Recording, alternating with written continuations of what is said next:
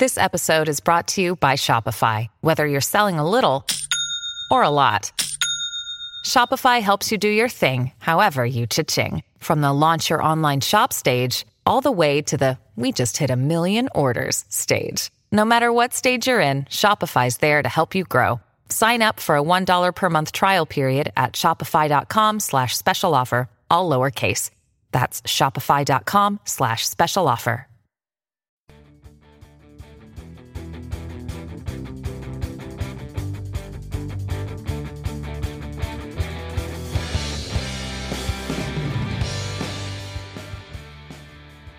Hey, gang. Welcome back to this week's episode of Ranching Reboot. This week, we're back in the Eastus Media studio in Pratt, Kansas. And today, not only am I joined by my good friend, Mr. Kurt Dale, I've got my lovely bride, Tanya, with me. And uh, we're going to give it a shot and see how it goes with uh, her pitching in, asking a few questions, and, and helping drive the conversation. So, Kurt, welcome to Ranching Reboot. Well, thank you. Good to be here, Mr. Brian. Easy on the mister with me, please, please. You got it. You got it. Well, Kurt and I, we've been hanging out uh, for the better part of the day. Um, just kind of hanging out, drove around the ranch and looked at a few stuff. Looked a few stuff. Yeah, looked at a few things, some stuff. Looked at some cows, and uh, now we made it up here. I really appreciate you taking the time out of your day to to come up and sit down and do this podcast with me, Kurt. Uh, you betcha. Glad to be here. I'm humbled that you asked me. Actually, I if you if you, you haven't like run out of people that will positively contribute. No. I've been bugging him to have you since like before day one, probably. Yeah, you're you've been on the list for a long time, Oh, Kurt. well. Actually, you and Andy have both been on the list, but well, We're not going to make you feel bad for not bringing her today. well, she's uh, teaching today. She's a busy lady. yes, she is. Um, science fair is coming up, so there's no shortage of conversation at the supper table. So that's nice. awesome. So, Kurt, Yes. I know what you do for a living. We're neighbors. So why don't you tell our listeners um, a little bit about Dale Family Farms? I'll, well, let's see. Where do I start? Uh, I'm married to a lovely woman named Andy Dale. We've been, uh, in September, we'll be married uh, 25 years. We've got three girls. Uh, I've got a junior in college, a junior in high school, and an eighth grader. Uh, my parents both turned 92 this year, and in June, they will celebrate wedding anniversary number 70. That's amazing. That's mind boggling. That's awesome. And uh, they, what's even more impressive than that is uh, they still live, I call it the home place where I grew up. They still, they're still living independently on the farm. And uh, I, I see them every day. That, that's less than a mile from your house. Yeah, about a about a mile and a half. Uh, anyway, I I grew up in uh, Protection, Kansas. I'm an old Protection Panther. Where uh, that's part of the South Central School District now. But anyway, or but I uh, that's not what you asked. But anyway, That's fine. uh, that's where I grew up.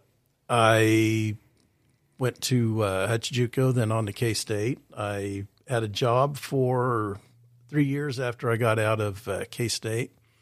Um, I majored in ag, ag econ degrees when I got when I left K State, and I was a, thought I wanted to be a grain merchandiser, and I had a phone stuck to my ear for about three years, and Gross.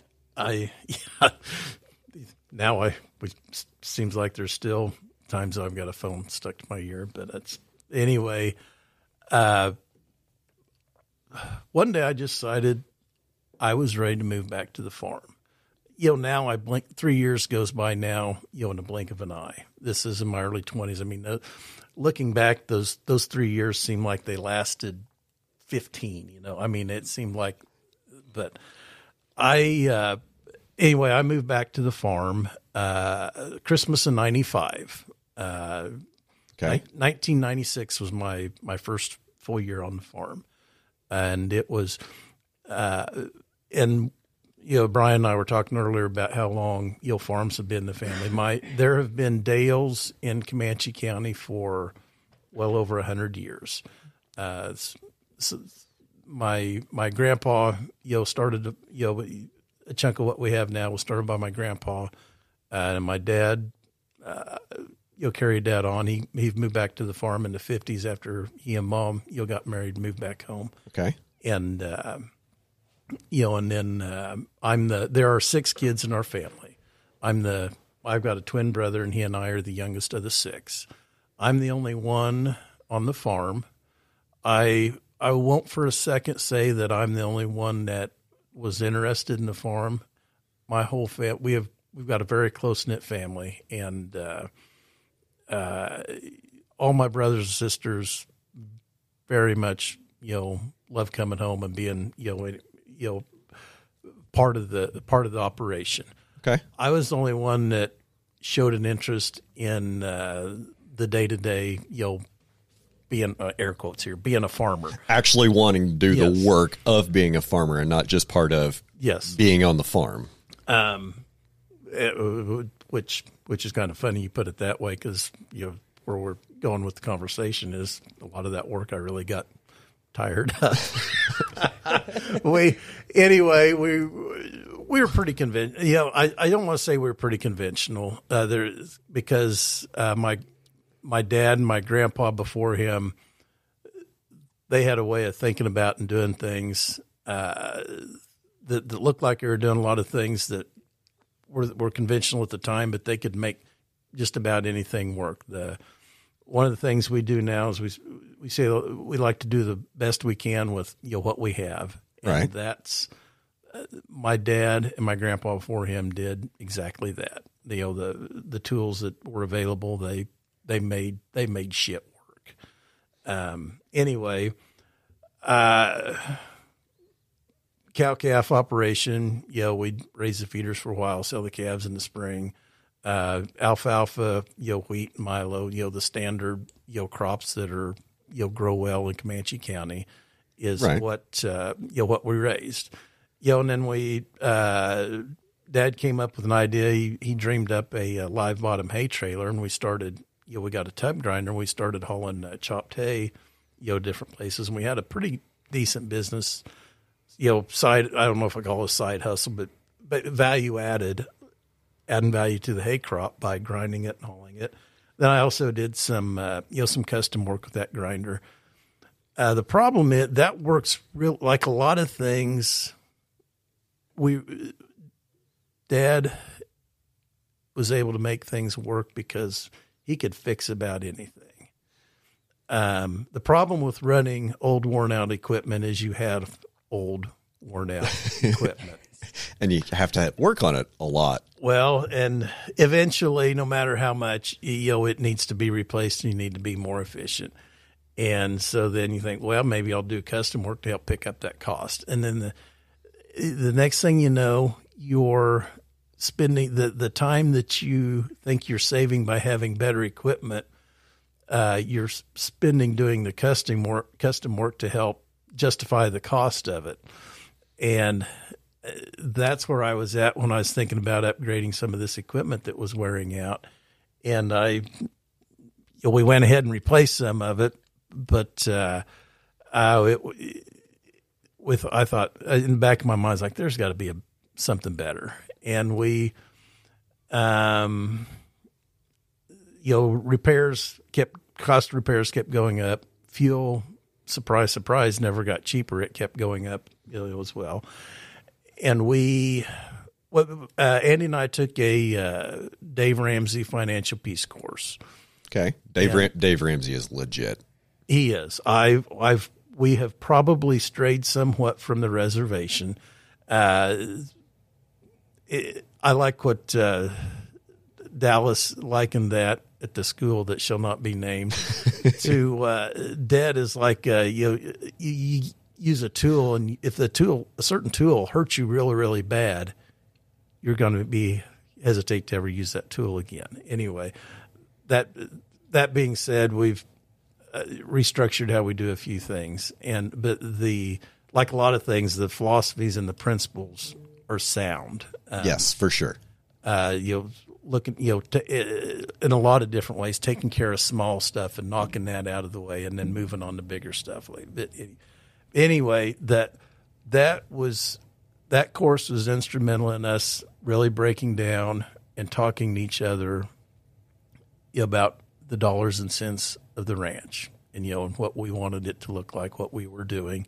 And we're like, well, what can we do, you know, to you know add value to what we're doing to get more bang for the buck. And so that's when we started playing with the idea of direct marketing. And we started out About when was this? uh, around 2005. We've been we've been direct marketing for over 15 years, I suppose. Okay. Um, 16. Oh, good lord, probably. You guys are veterans, like in the grand scheme of the COVID world with all this. Um, w- yes. Yeah. We've we've learned a lot of shit that does not work. I can assure you of that. And that's why you're here, right? Share all those things. Um, I, if if we're gonna need a lot more than three hours. if I just had a list and just didn't even go down any rabbit holes and just starts telling you stuff that didn't work, Kurt's list of shit that don't work. it's long. but I sh- I should uh, say that that is stuff that does not work for us. It's a good point. Because what we've done, we tried stuff because somebody else did it. By God, that's what works. Uh, we went and listened to uh, well, uh, we so we marked a few animals to the family first, and when they when that was a positive response, you know, we thought, well, we finished two animals on grass. Let's try four, and so we. If know, the family didn't think it tasted like crap, you might know what you're doing. Right. If we thought, well, if the family, family and friends, family and friends, if they if they like it, why we'll go, we'll proceed. Uh, when family was like, "Can you get a, Can you can we get like a half or a whole animal?" We're like, "Okay, maybe we're onto something." And so then uh, we did it with some friends, and then we uh, went to listen to Joel Salatin speak uh, in Oklahoma City. This was around oh, this was probably 06 or 07 when we we listened to him, and that's when we decided we wanted to try poultry, and you know pasture poultry, and the first year we I think we did less than we did 20 or 25 birds you know for the year so we just um the first Just a taste. and we built uh, and we built a small you know pen like what Salatin made. You know, we uh, put it together. Yeah, Well, I say we. My dad built it. We sh- we showed him a picture of it, and he's like, okay. And then he, you know, two weeks later, I mean, he had it was exactly what you know you see in his. Oh, books. that's cool. Probably didn't measure anything. Uh, no, he, uh, I, yeah, it, it's a measure, measure seven times, cut it once type of person. That my dad, I, I was not genetically stamped with that. I wasn't either. my my, my grandpa was a craftsman. He could build it. You know, dad could build. You know, I can repair a lot of stuff. I don't know if I can build any. I can build paddocks, but I can't build uh, you know, cabinets. But anyway, So you had an awesome chicken tractor that your dad built for you. Uh, Yes, Okay. the, the Salatin. So the first year we used the Salatin, and it was pretty close to the house, and it was with not very many birds. Uh, we processed those birds, and to say I've heard this story from your yes, wife. Yes, say it was a shit show. I've was heard it from. Andy. That is toning the language down. anyway, Do we need to call Andy and have her come up? no, this is probably like this. This is another another show with Andy here, and let Uh, her tell the story too. it was, she, yeah, she, uh, she's going to listen to this, and she's probably going to be slapping me on the arm. Uh, but anyway, Are you going to have to sleep on the couch for a while if you tell this no, story? No, no, no, no, no, because uh, it took a while to get it done. Um, but we'll we'll just leave it at that. We learned a lot, right? w- we did. We that was one of the, the list of things that don't work. Yeah, it's it's there's a lot of them that's involved that first chicken processing, and we we, we didn't have much for equipment, um, and we didn't. There's a lot we didn't have then. Uh, my mother came down to show us, you know, the right way to do it, and uh, She probably knew how to do it from living through the Depression in the 30s. Yes, that's exactly right. And and process, you know, butchering their own chickens, you know, the old spent laying hens that, you know, growing up that they, you know, when they had the, you know, chickens there on the farm. Well, it went. It took us two days to get all those birds done. For reference, now, uh, it, you, the two two days to do the twenty five birds. For Okay. reference, now, uh, when we had Andy and I and uh, two of our girls and uh, one other person can help us. We can do a little over. We can do over hundred birds in a little over two hours. So It's just a small improvement in productivity there. yes. So slightly improve that Andy- process. anyway, this this is one of those rabbit holes I told you I get sidetracked. That's fine. anyway, we uh, it tasted so good. We're like, okay, we've okay, this tastes good enough. There, we could dang sure tell a difference. And so, but we have to be more efficient. And so we decided the next year we would do more birds. Uh, doing more birds meant we had to get further from the house. And when we get got further from the house, uh, then we started noticing that what works in Swoope, Virginia for infrastructure, the, it's like a lot of things. The the philosophies are the same, but the method and the infrastructure is pretty, you know, needs to fit the environment Right. we were cooking those birds with their feathers on. I mean, we in in south the Salatin type pens, and so we've we went through several modifications to to what we have now. What we have now works. We kind of have a day range system, and we have a pin that's heavy enough that it's too heavy to move by hand, but it's light enough you can pull it up with a four wheeler or a, or a Ranger or something like that. Oh, if that means it's heavy enough, it won't get blown away in our 80 mile an hour winds, too. They, I've, I, if the winds blow primarily north and south, I have had east-west winds that scoot the pin sideways. you know, 300 pounds angler iron dragging over the top of the chickens. That's that's not a good Oh combination. either. no. I, that's probably a wreck every time it happens. It's it's never. I've never had a pin flip over. Actually, once I don't know how this happened. It picked up the the side of it and it scooted it over, and then it came down. I mean, it, it's like it lifted it off the. I didn't lose any birds. The the hell of it was the next morning. The birds were still they were huddled up where the pen was, not not trying to get in where it was now. They wanted. They thought they're like, dude, where's Where's my house? Where's our Dude, shelter? Where's my house? you know So they're all huddled up in a pile where the They're shelter in used to be. anymore. where, where it used to be. That's right. And So uh, you don't put them. They they free range during the day and they go in their pen at night, right? that's right. Okay. Uh, we that's a, they've they've bred the brains out of those birds, and they we we found that if you get them hardened up, they can handle getting out in the heat. You know, it, with, with small doses, as long as you have plenty of water for them to cool back off. Yeah. Uh, another piece of that puzzle is uh, those big white dogs we have. They the, the Great Pyrenees, the, the guardian dogs we have, they roam a pretty good area and they they keep an eye on things and uh, they they don't mess with the birds They have an alert system, an hourly alert system. for the most part. There's times that that system has failed Yes, there is. uh, predators are smart. We had a coyote that she would figured out that the dogs slept during the day, and the coyotes started showing up in the middle of the day to pick chickens off. That sounds very, very familiar. That's exactly what's happening. We, just because because nobody else knows. We have one of Kurt and Andy's dogs. We have chickens at home, and we have three chickens right now because Lily likes to sleep during the day. She's awesome at night. She patrols all night long. How many chickens did we have six weeks ago? Thirty some chickens. Yeah, And, like and it, it's not. It's not. I mean, we've actually seen the coyote coming up into the yard in the middle of the afternoons while she's on the front porch, and she does. You were right when we talked about this. She sleeps during the day because she's up at night making sure nobody's in the yard. Brian was telling me a little bit. He told me it was hysterical when that happened. let's not repeat that. Sto- I'm not repeating that story on the air. I'm not telling that in a recorded medium I About the the coyote in the yard. About what I did to Lily after I found the coyote in the yard. Oh, I wasn't here that day. Yeah. No, we're not telling that story. Moving on. If anybody needs a great night watchman, get, get either get in touch with Tanya or I because we have one that needs a new job. Because we don't have any chickens left. I Very just hijacked your I, story, Kurt. Sorry. I, I know. Uh, no, I know the genetics of that dog is, and she has to be a smart dog. She's very uh, smart. She's very trainable too. yes. Just not so good about being a day watchman.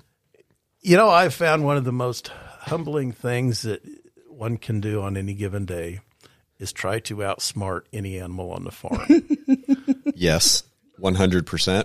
Well, I think our Duh. smartest chickens are what's left. I mean, we've we've we've kind of had this conversation. Like, if I can get a few eggs from the hen and the two roosters that are left and start over, I've got a good flock along with Lily because they hang out with her now. The chickens just Yeah. follow her around in the yard now.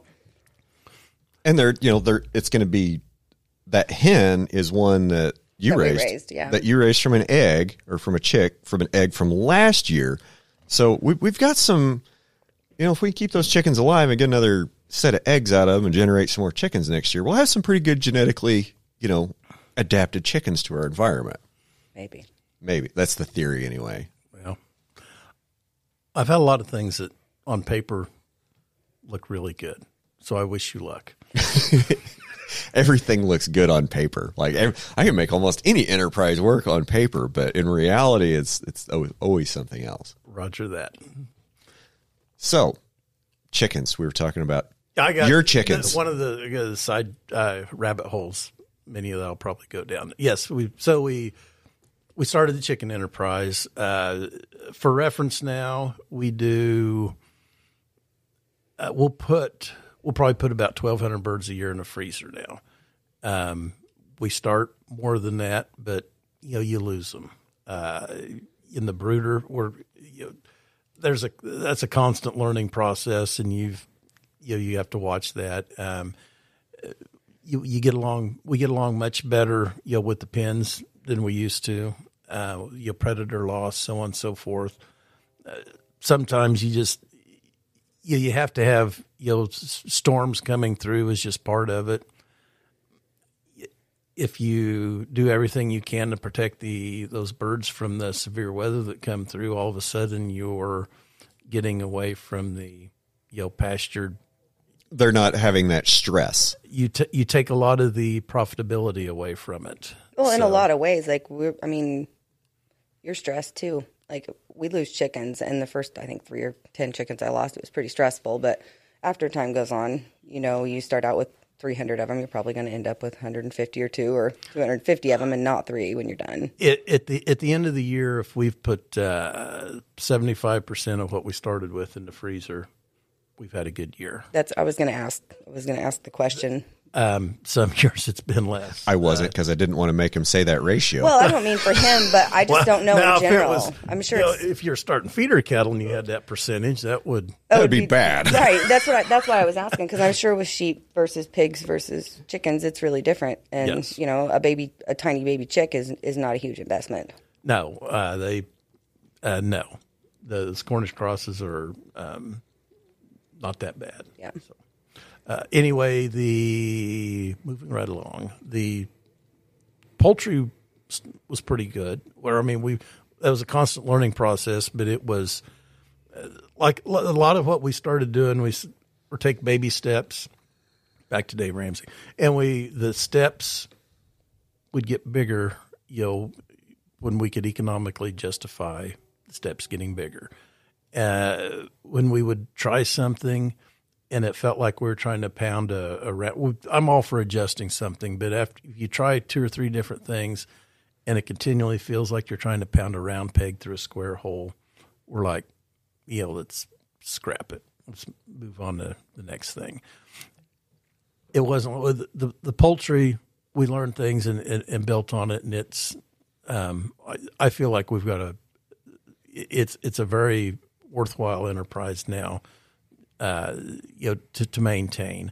Um, there was, somewhere along the line there, we also decided to add some uh, pigs, and we Okay. uh, we we bought feeder pigs to start with. Uh, then we we dabbled with having a sow, uh, you know, and breeding sows, and you know, as cool as it is to watch a sow build a nest and farrow out, you know, on her own is pain in the ass having trying to keep a boar around and, and, It's a big dirty mess. and so and then keep them separate. And so uh, there's we there's a couple of two or three different sources we have for buying healthy feeder pigs.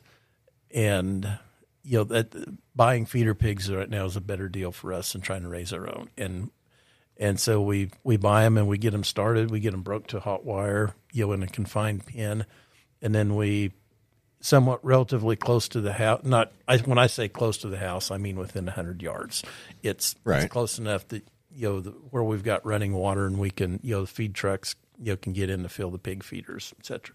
We we do have a. a you know, we say things are pastured, but our pigs and our chickens, we do, you know, feed them a ration.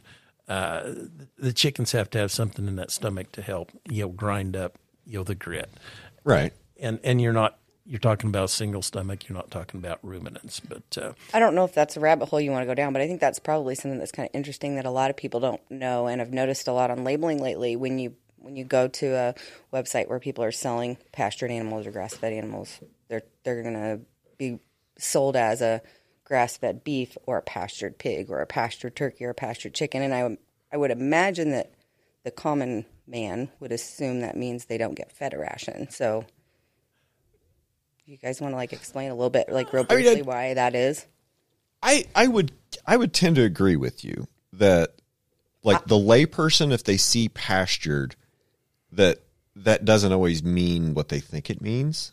Yeah, and and I mean, even to me, like I know I I've got to feed my chickens. There's plenty of bugs and food in my yard, but you still got to feed your feed your critters. yeah, they they need a little bit extra. Yeah, I'm, I'm not saying that feeding ration is wrong. And, and at the end, of, uh, cattle were made. We, we our country has the resources. We can finish the cattle with what what can be grown, what's growing. You can. You have pivots. Pivot. You have a pivot. Uh, You can make it rain whenever you want. fair enough. Uh, fair. Anyway, uh, it, y- we also have to make money. Yeah. um, we, you know, back to the economics of it. Could I get my hogs fat like some people do only on forage? Possibly, but I would have them a long time. And you'd probably have to have your own hogs that you've bred Yes, and developed to succeed under that management.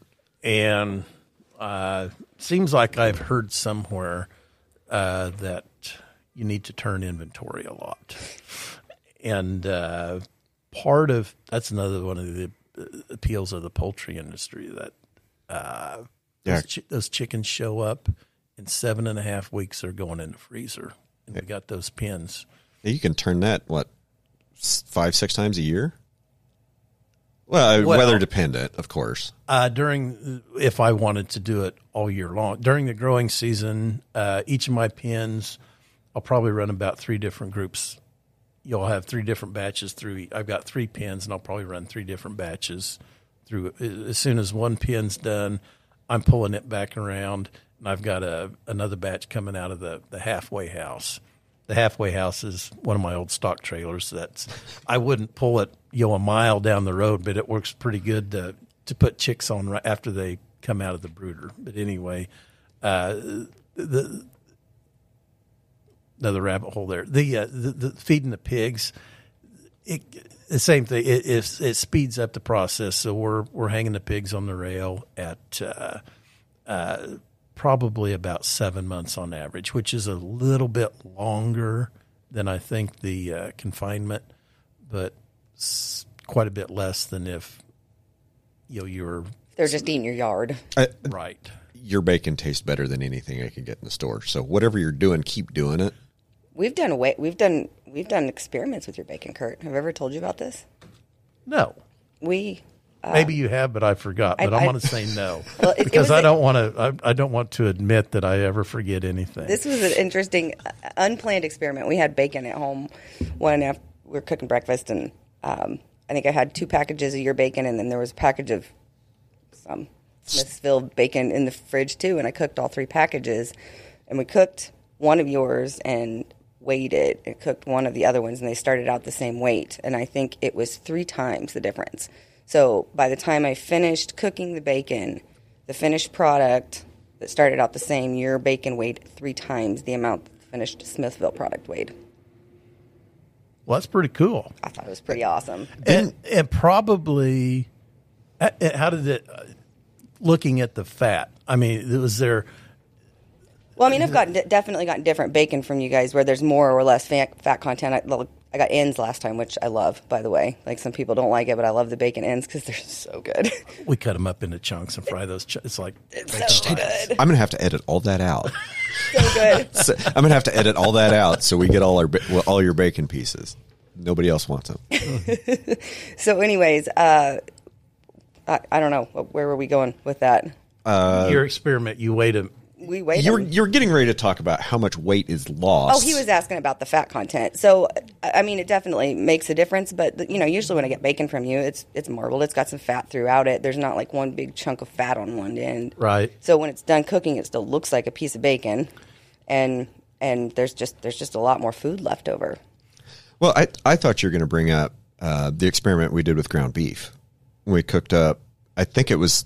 I can't remember if it was some of and theirs or, or some other grass fed beef that we got, but we cooked up.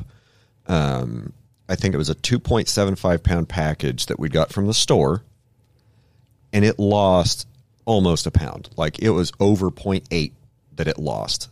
Like it weighed out to less than two pounds from pound from two and three quarters after we cooked it. So it's like It's not 60 40. exactly. It's Yeah. supposed to be 80-20 is what it was supposed to be. Is was supposed to be. And then the grass fed that we bought, I, it was all 8515, I think. And the grass fed that we cooked that was 8515 lost like two ounces off two pounds. well, I don't know. The bacon, the bacon definitely. And at this point, when we did the experiment, you could go to the store and I could I could pay whatever you guys were charging for bacon, and I could buy bacon at the store for three dollars a pound. And when it was done cooking, you figure it out pound by pound per ounce, and it was still way cheaper to buy your bacon with the end product and the value. But nobody ever sees that. Nobody ever understands the end value of the product. A lot of people just look at the price tag. They don't do. They Yeah. do. We were uh, taught to because of our depression grandparents. And I, I- there's a lot like like I was saying with beef and you know with, with your pork in those in those commodity products that you're going to find in a fancy shiny label at the store. There's it seems like there's just a heck of a lot of water that cooks out of that meat, whether we're talking about pork, beef, or chicken. Because I know some people have done the same experiment with chicken where they've gotten pastured poultry and cooked it and lost almost no weight versus grocery store chicken that loses, you know, 20, 30% of weight. So like that really makes a difference and people can't just look at that price tag and and tell how much of food is actually there. That's that's exactly right. We've uh, Andy used to make that point. Uh, you know, with our with our whole chickens, you know, on the price of it, uh, people you might get a little bit of sticker shock when you look at the. I we used to say one chicken would feed us your our fam. Well, those days are long. that was when we we have we roast two of them now, and there's still hardly any leftovers. But uh, it, it used to be you could have the one you know the bigger chicken that might weigh you know five pounds. Those big roasters. You eat the meat. You know you prepare the thing. You you roast it and you eat the meat off of it to get your meal, and then you'd have enough left that you could you know cook that carcass down then and you could pull the rest of that meat off and make you know enchiladas or something if you want to do that and then you've got the broth where you or you know you combine the two and maybe you make a big pot of chicken noodle soup that would you know get another two meals off that's real depression era type of stuff right there. You know you stretch so then you look at the price of that that chicken then it's but all of a sudden you've got we'll we'll just say two meals out of it rather than the original one and the and the value still looks better. Right. looks much better. Um, back to the bacon. Another a friend of mine and i were having this discussion the other day. Bacon out of all the cuts and i'm not just us but i think anywhere that anybody has bacon is the one that every you know if you get that wrong that's what people are going to remember yep. um, I, you that's prob if you got to get one thing right, it better be the bacon. I, I agree. I've been trying to sell our friend Matt on your guys' bacon for a long time, and he's he still shops like a like a kid that was raised in the seventies and eighties, and he goes to the store and buys the cheapest things he can buy. And I cooked the bacon ends when he was here last time over the holidays, and he's sold. He's like go back to the store now. He's finally sold. He had he needed to taste the bacon perfectly done, perfectly right, and he was he was sold on it now. Cool. So Pigs. pigs. So Yes. pigs. Then what, Kurt? What happened next? Oh, we uh, we thought, well, okay, we've done chickens. Can't be too hard to do turkeys. Yeah, no. Just- what's the problem with turkeys, Kurt? what? How much time do we have, Brian? All the Well, time in the world. They, I'll put turkeys and sheep in the same category. We've also tried sheep. I was going to ask that. Are turkeys like the sheep of birds? They're just looking for a Uh, place to die. Now, now uh, let me start with some of the positives on the on the turkeys. Um, they are a wonderful animal to help train young kids on how to herd cattle because a f you- you- about 15 or 20 turkeys if you need them to go somewhere you the, the zigzag motion you know like you do about back and forth behind a group of cattle you know steering them Right. those type of stuff they drive just like cattle i mean herding i i shouldn't say just like but i mean it was it it we I've we had- never heard that before. I've never heard anybody compared to trying to to to drive turkeys or herd turkeys, and it's like cattle. we we've got a picture of my oldest. I, I'm not sure how old she is at the time. Uh, the, the the problem we one of the problems we had with turkeys too is we thought well we day range the chickens we could day range the turkeys. Yeah, no, they they take off once they get if if you day range them when they're too small, they disappear in the weeds. You know, and a, a bird of you know a hawk or something or an owl's going to pick them off. They don't have enough brain to know to come back like a chicken does. or they'll just gather up in the weeds somewhere and let a coon eat them that night. So, so you have to keep them contained. So you, you you you grow them bigger before you start day ranging them. Um, for a while I thought, well, hey, these are just staying with the chickens. Yeah, no, that that didn't work. They, they did one year, and I think that was a fluke. That's not the rule. That was that was a, a fluke that, that that happened with that group. The next year, you know, they took off, and they ended up. There's a row of trees about a quarter mile from our house, and there was about 50 turkeys down there around these this catalpa grove. I thought, oh shit! So we got him out of the. I took uh, Allison with me, my oldest. We got him kind of out of the trees and and got him on the road and got him in one group. And I gave her the pulled the rattle paddle out of the back of the pickup. I said, just keep heading them towards the house. And in about 10 minutes, she had them walked back up the road and in the yard where they needed to be. That's awesome. Yeah, so luckily they got back so they could. I wish you know, you did videoed stuff like this. well, yeah. we got them home so they could shit all over our porch again that night. That's another thing. That we they, they would they would roost on our porch. Oh, that made me so mad. I Anyway, bet so they're worse than the chickens. They're probably huge. so we so we decided okay, but turkeys sell. yeah, and they're not cheap. Uh, no, I, I imagine if you have your turkeys timed to where you're you're harvesting in November, that's you're getting a lot more of a premium than you are for anything else. You know, it's funny you should mention that, Brian. we also thought, oh, people want they'll pay for the fresh turkeys, and people say, yeah, we want a fresh. So would you? We phrased it like, would you like? Yeah, we want a fresh turkey, and so we thought. So we timed it. So we would the first uh, first year we did turkeys, we timed it so we'd have the turkeys. Um, well, we started them way too soon, and these turkeys were huge. And when it Got- I think we got one of these turkeys. Oh, the the biggest one weighed thirty pounds. Dress. oh my Big turkeys. gosh. yeah. Well, let me tell you, we well what we were using at that time for our chickens. This is before we have our equipment. Now we uh, we had a turkey fryer that we were putting our chickens in to scald. Okay. And so I thought, well, it's a turkey fryer. It makes sense that we could, you know, scald, you know, our turkeys. Sure, should be able to put a turkey in a turkey fryer, right? Um, you used to be in the Ma- Navy. I'm sure you're familiar with water displacement. Yes. A, Go on. Go on. a very large turkey put in a scalding pot. Only we put it in. I mean, all the water came, to scald it. All the water is supposed to scald it. Just put out the came out. Just put out the fire. yeah. Uh, um, yeah. So we it was we thought well so we went to Plan B. We finally we we finally got these. I think we only had 15 turkeys that first year. We finally that got was them a dressed. long day, though. Oh God, it was. Uh, it was. But and you know it was the same deal that tasted so good. We thought, okay, we've got to figure out how to do this better. Um, actually, I think the year Allison brought him home might have been the next year or year after that. But somewhere around year three or four of turkeys, uh, is we started using the electric netting, poultry netting, and that made a big difference. Um, and I, as much as I hate the phrase "game changer," that's what it was. Um, any we, I had a way of a system. I've used the old uh, stock trailers for the turkeys to roost in.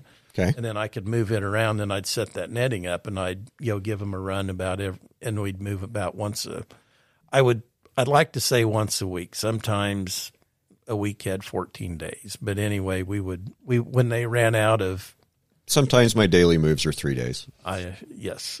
Uh, anyway, we would they would get moved though on a on on some kind of a basis, um, and that worked good. The last we we did not do any turkeys this year though. We that is one of the enterprise. There's several reasons, but uh, Andy went back to the classroom several years ago, and that by all means is where she needs to be but we were when we were processing the turkeys in the fall. Oh, time out on this. Another thing. Uh, Back to the uh, people said, "Yeah, we want fresh." You know what they were doing with their fresh turkeys? Put 'em in the Putting damn- them in the freezer. in a dang freezer and we're like, "Well, sh- we could freeze them we and not do 15 all in one day. in November when it's 20 degrees." So we started t- changing our time. And you know what? When we did them, about five weeks sooner, they weren't near as big. uh, but anyway, the, the timing worked out. So when we needed to process turkeys, Andy was back in school, and so I thought, well, I can do them. My, you know, of course, over a couple days, I can do, you know, fifteen or twenty turkeys by myself. If you chickens aren't aren't any problem, you know, handling getting them in the kill cone, et cetera, et cetera. Because they're, you know, four or five pound bird. Yeah, a- a little bit more than that alive. Okay. the turkey imagine uh, picking up a feed sack and the feed sack's beating you with a set of wings trying to get away from you We had some big chicken. The first the first three chickens I butchered this year weighed like 20 pounds a piece. They were like ridiculous huge. And one person holding those chickens up, one person holding those chickens up with a kill cone that was too small was a bad deal. Yeah. I can't even imagine what Yeah, it was like with the turkey. so I was I was handling these turkeys, and um, it was work. Uh, usually, like the last, I wouldn't do all of them. There'd usually be some that we'd do on a on a Friday or Saturday when I'd have some help, and uh, we got all of them done. Um, I had a oh, a little hiccup in the health department this year, and uh, we decided that uh, sometimes all you can do is all you can do, and there had to be some things that needed to not be done. And that was one of the enterprises that we decided to not do. Uh, but we carry, whenever we had, one year, I think we put over, the most we did, one year we put, oh, gosh, there's like 110 or 120 we put in the freezer. And, Wow. And I think we had four or five that we carried over. I mean that that we didn't sell by Christmas, and you know the remaining that we had, you know, we went ahead and cooked those ourselves. Or I think we probably had somebody buy one or two later on. You know, we made them a deal on so we could move it. Uh, it- we- the problem also you get that it's not like packages of meat that are square. Those things are round. They, Right. they they're and awkward. They don't stack. It's it's hard to get them you know stacked up in the freezer. Uh, Take a lot of space up for sure. Not Yes. something you want to hold over for a long time. Right. And so anyway, we uh, uh, we hit. I'll say we hit pause because Mrs. Dale might listen to this. I don't say we, we'll say we.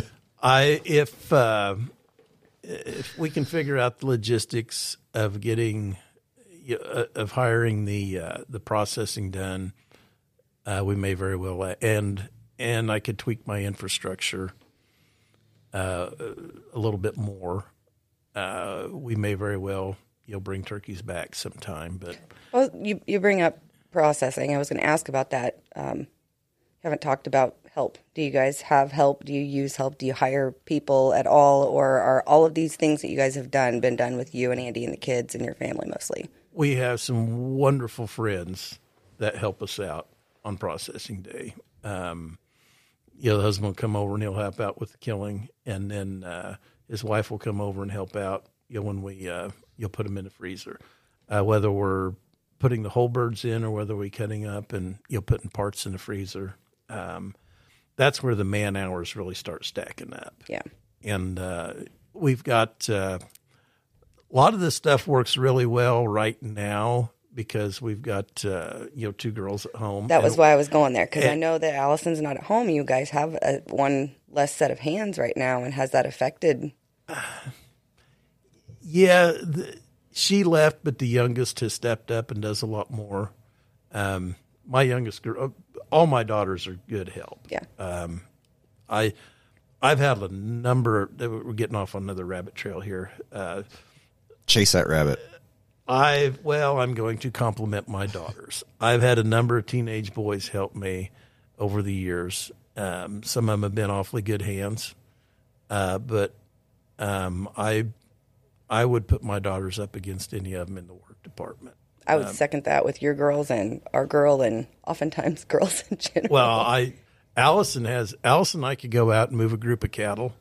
Um, you know, we quit leading them with the you know caker you know a long time ago. Her and I could go out and and herd the group, and they stay paired up better if you're if we're herding them rather than trying to lead them. Okay, so if you call them with a feed wagon, those cows will run off and leave that calf wherever he was. and and if if we're taking our time and herding them, you know, every little bit they're stopping and bawling and making sure that calf's with them. And Yep. it's when we're, especially if we're moving pairs, you know, across the road. Um, but Allison had a way, has because you know she helps me time to time when she comes home, uh, and and Anna is there too, my youngest. My middle girl, she has a lot of gifts handling livestock is not one of them. And so we found other places to uh, utilize her. Uh, but uh, That's fair. I don't think everybody has it in them to be a great stockman Brian or a just said patient that last stockman. night. He said last night to me, "I don't think everybody's supposed to move cows."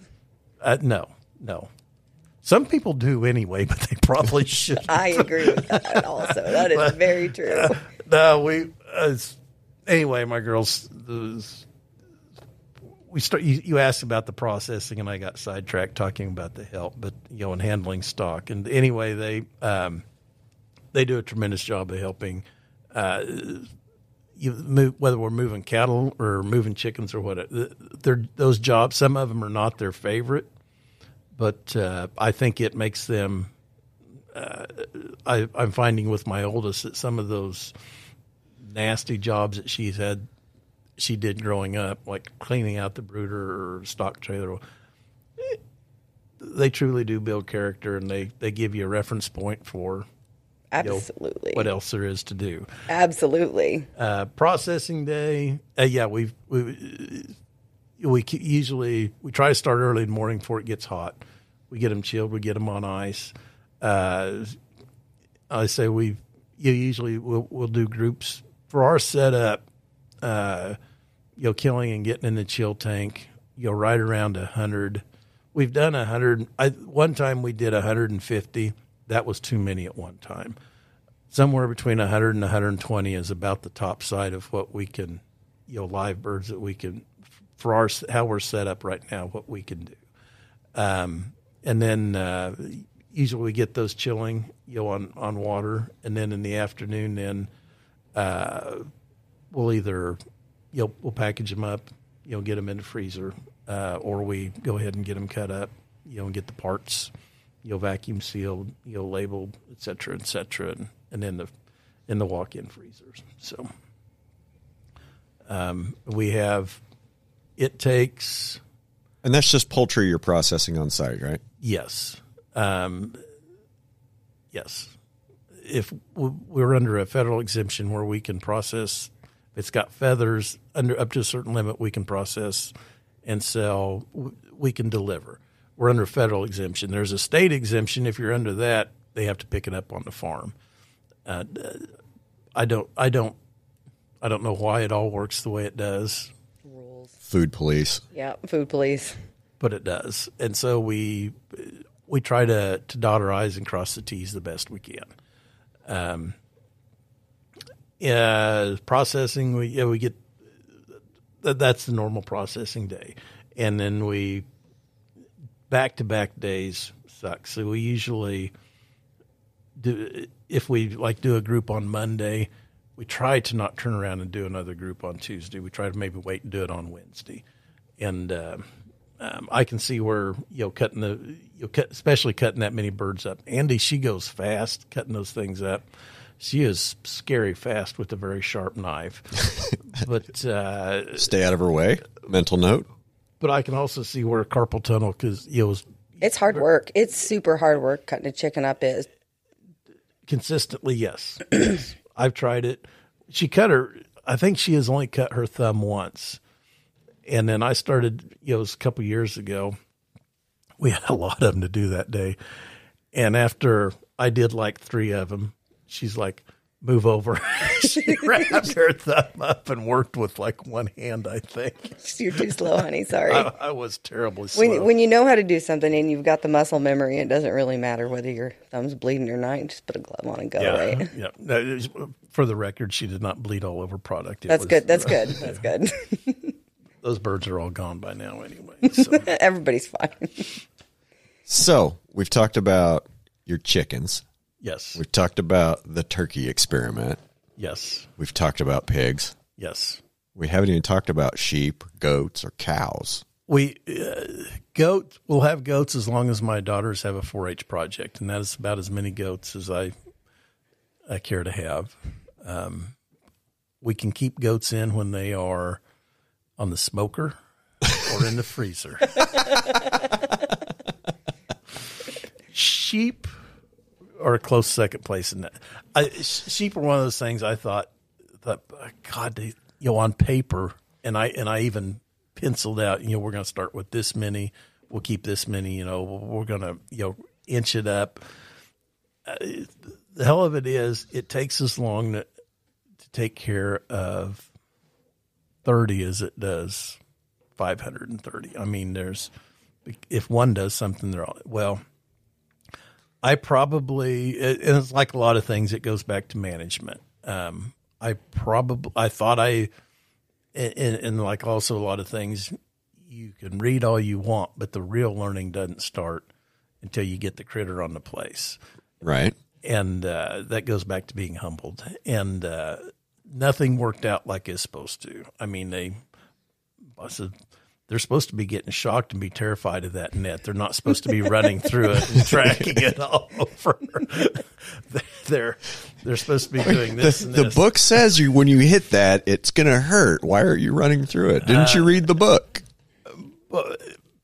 we we had them around for about two years, and uh, and I decided that well, and also it you, you know in retrospect, like if I still had them, I I probably we would direct market a small percentage of them because the amount of meat that you get uh, from uh, from live weight of a, a lamb carcass is is is really pretty low. I mean, it's like about twenty five percent of the live weight, and so then you you look at an almost three hundred pound lambs bringing, or almost a hundred pound lambs bringing almost three hundred dollars, your live weight, and then you figure what you know, you'd have to pay for processing, get them to the processor, and then what that you know pencils out to on a per pound price, and then you're comparing that to then you look at that per pound price. And now it's not necessarily apples to apples, but it's back to the you know the, the sticker shock. You look at a pound of ground beef versus a pound of ground lamb, and uh, or uh, you know you know a, a tiny little package of uh, lamb chops compared to a you know a ribeye steak, Right. and, and the money you'd need to to make it worth your time to handle that, it was going to be a hard sell. I mean, I love as far as eating it, you know, properly prepared lamb chop is very pleasing to the palate. I think my daughter makes fun of me because she's heard this speech a lot of times.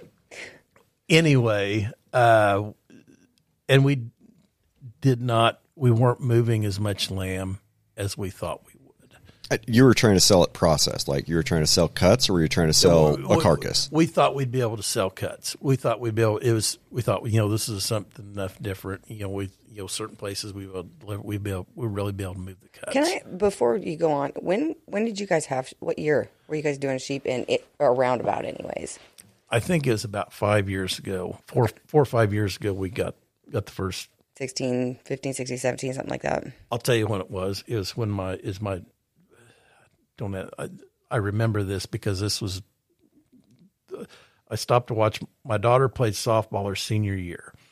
Okay, I went to get these sheep, and I was going to watch her softball game on the way home from getting the sheep, and I was supposed to watch a doubleheader. Well, I had pickup problems, and I can only drive my pickup about fifty mile an hour on the way home from getting the sheep, and I ended up having to leave the pickup and another guy let me use his pickup to go on home, and I stopped. So that would have been uh, 2009. That's 18. is three years ago. Okay. Okay. Is that that's- no? It, it, yeah, it's, it's 22, 2019.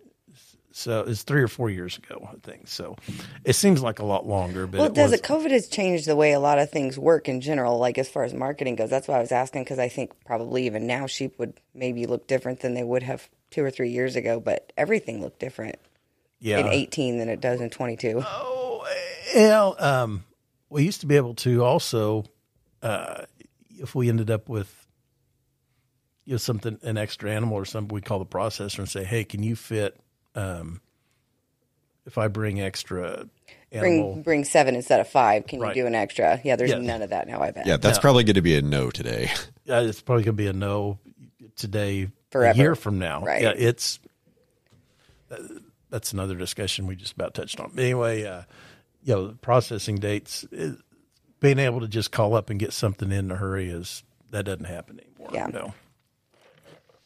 Yeah, I I just sorted off twelve yesterday that I've I found a buyer for, and I somebody was asking me yesterday, well, why don't you just throw one in the grinder? Like, okay, find somewhere for me to take one on five days' notice. Like that that's just not going to happen. Yeah. No, you'd probably just as soon build your own processing plant. To be completely honest, at this point. I looked. They have this thing called a uh, is it a plant in a box processing? I can't remember who's putting it out. Um, they're not cheap. Sounds pretty cool. I don't know. I have guys out in Colorado that are like, I can cut an elk up. I'll come out and cut your cow up on your. Well, that, that Like- you, Just, you know just what? string it up with a bale feeder and Well, that's what they do with a elk. bale bed. And, We've we've processed. A, we've done like a little party deal. We've processed a you know a hog on the farm Yeah. that when we cooked on, and if it stays on the farm, or if you if you sell a live animal to somebody and they buy that live animal, sure they can go ahead and do that on the farm, Yeah. but uh, you can't uh, do Can't it and sell start it. selling those cuts. Right, right, No. right. I'm I. I don't know whether it's right or wrong, but right now that's the law of the land. Yeah, for sure, for sure. Uh, so, uh, no, we and and why you know you we can do it, and that's, but it's okay to do birds. Yeah, I'm. I'm that's. I mean, I didn't even think about going down that path. Why can't you do a bird just because it's smaller than a cow? I don't know, but There's probably a reason. I don't know if there's a good reason. there's but there definitely probably no is good reason. There's no good reason for any of it. Now, I will also say this: handling the birds is much easier than handling you know a beef carcass, and the waste from it. Uh, um, and and and that may very well be you know a big part of it too. well, you don't have to be a very big person to manhandle around a six pound chicken, but you got to be a big guy to manhandle around a beef carcass. even a Even- sm- even a quarter. small one. Yes, even a small one. So Yeah. So, sheep. Are we doing sheep anymore, or is uh, that? Uh, n- uh, no, I hold the last. The I sold some of the bred ewes. At least I ex- assume they were bred, and then uh, sold the feeder lambs uh, a year ago in December. And so we we don't have the sheep anymore, but we do still have three very large uh, livestock guardian dogs. uh, two of which the girls raised from when they were very, very, very small. And so, three dogs, guardian dogs, is too many. They're, but they're a little underemployed.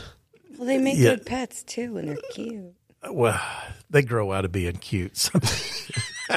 no, they they they're good dogs. So they they probably chase cars. If my neighbors are listening to that, they would disagree when they chase the cars like crazy. But anyway, they uh, uh, I I can't imagine. You know, the the three are going to be here. You know, they'll die on the place. Yeah, yeah, and uh, which which is right. yeah. They're pretty easy keepers anyway, I imagine.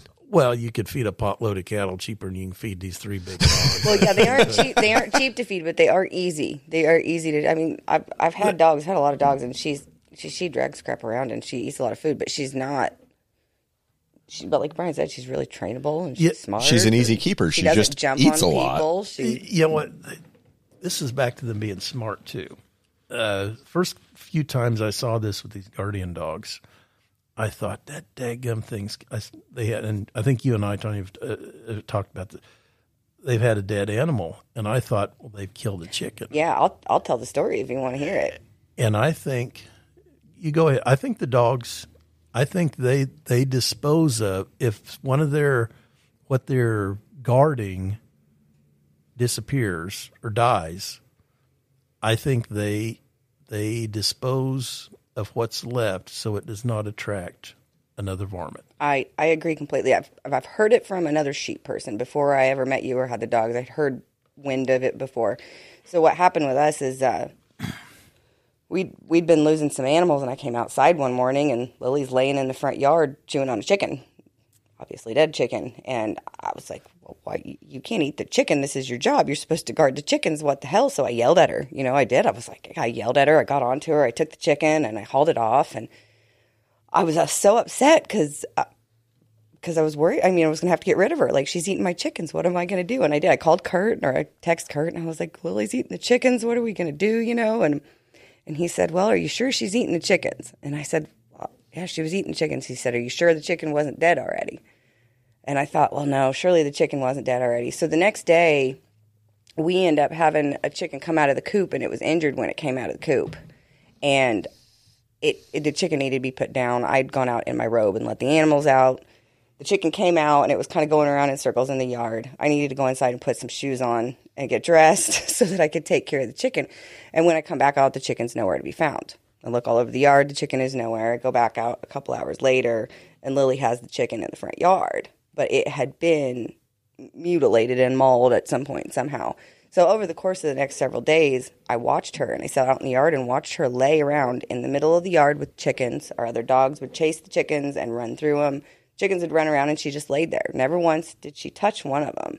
So what what we kind of found figured out or think happened is that there's definitely been a coyote and probably we have some Mississippi kites and we also have a couple owls that live where they come around during the day. We had the chicken that was hurt in the middle of the yard. It probably bird came down and got it, and Lily hauled it off and was chewing it up. And she she's had some really good meals lately. I think she's chased the coyote off probably a couple times and got the chicken from him. Um, but that's that's absolutely what she's doing because she she won't hurt him. She doesn't chase him. She doesn't play with him. She doesn't get after them ever. But as soon as there's one dead in the yard, she goes and gets it and she hauls it away from the house or right up to the front yard. So it's either a long ways from the house or right in front of the yard where we can see her with it and eats it and gets rid of it and there's never any guts left. Yep. Is that what they're supposed to do? Makes Yes. sense to me. I I th- I think so. I think it's part of the twenty thousand years of breeding that's in those animals. That you know, I mean, even like do. afterbirth and things like that, I would imagine that if there was a mess left, even with cows, to, to help keep that mess cleaned up would keep predators away. I've seen some of those stories that you know that livestock guardian dogs, Pyrenees and Anatolians will go up like when they're with cows or when they're with sheep and goats that they'll that they will go take care of the afterbirth and clean things up, you know, and watch the mother. Yeah. Now you're probably going to have somebody that knows far more about guardian dogs chime in I'm sure I'll get tons of hate mail for it.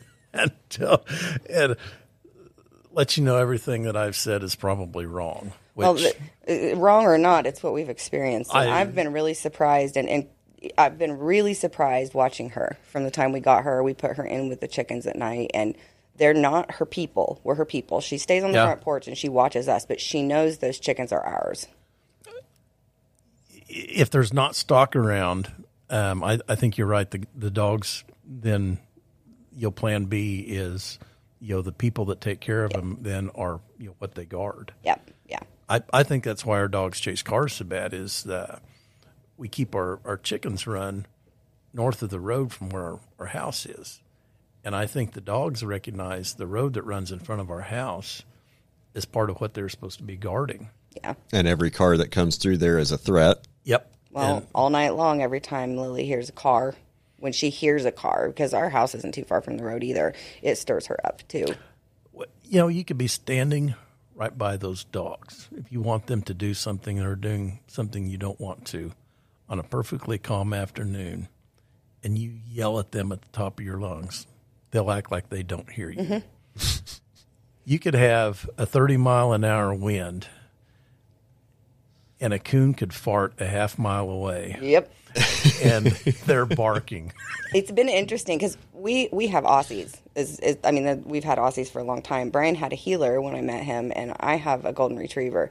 And in the past, I've had a um husky, and having Lily has been much more akin to having Sam, to having the heeler, and to having the husky than it is to having the Aussies because they have a much more stubborn work dog type demeanor where my Aussies are happy, dopey people pleasers. They're independent and they're definitely their own creature and they want they want to they want to do their job, but they they have their own mind for sure. takes a different uh, different kind of owner. You have to be a stern leader with them. Uh, the- and you have to be smarter than a dog, and I think that's my shortfall. Well, I mean, That's just usually my shortfall. probably all of our a dog.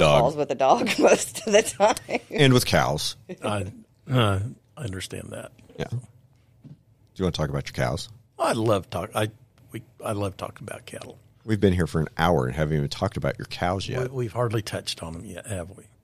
we uh, uh, we got a cow calf operation, and I've uh, I do some custom grazing. Uh, part of the the cow calf deal, we we switched to a fall calving herd, and uh, we Are you all fall? Or do you have any like spring summer calvers left?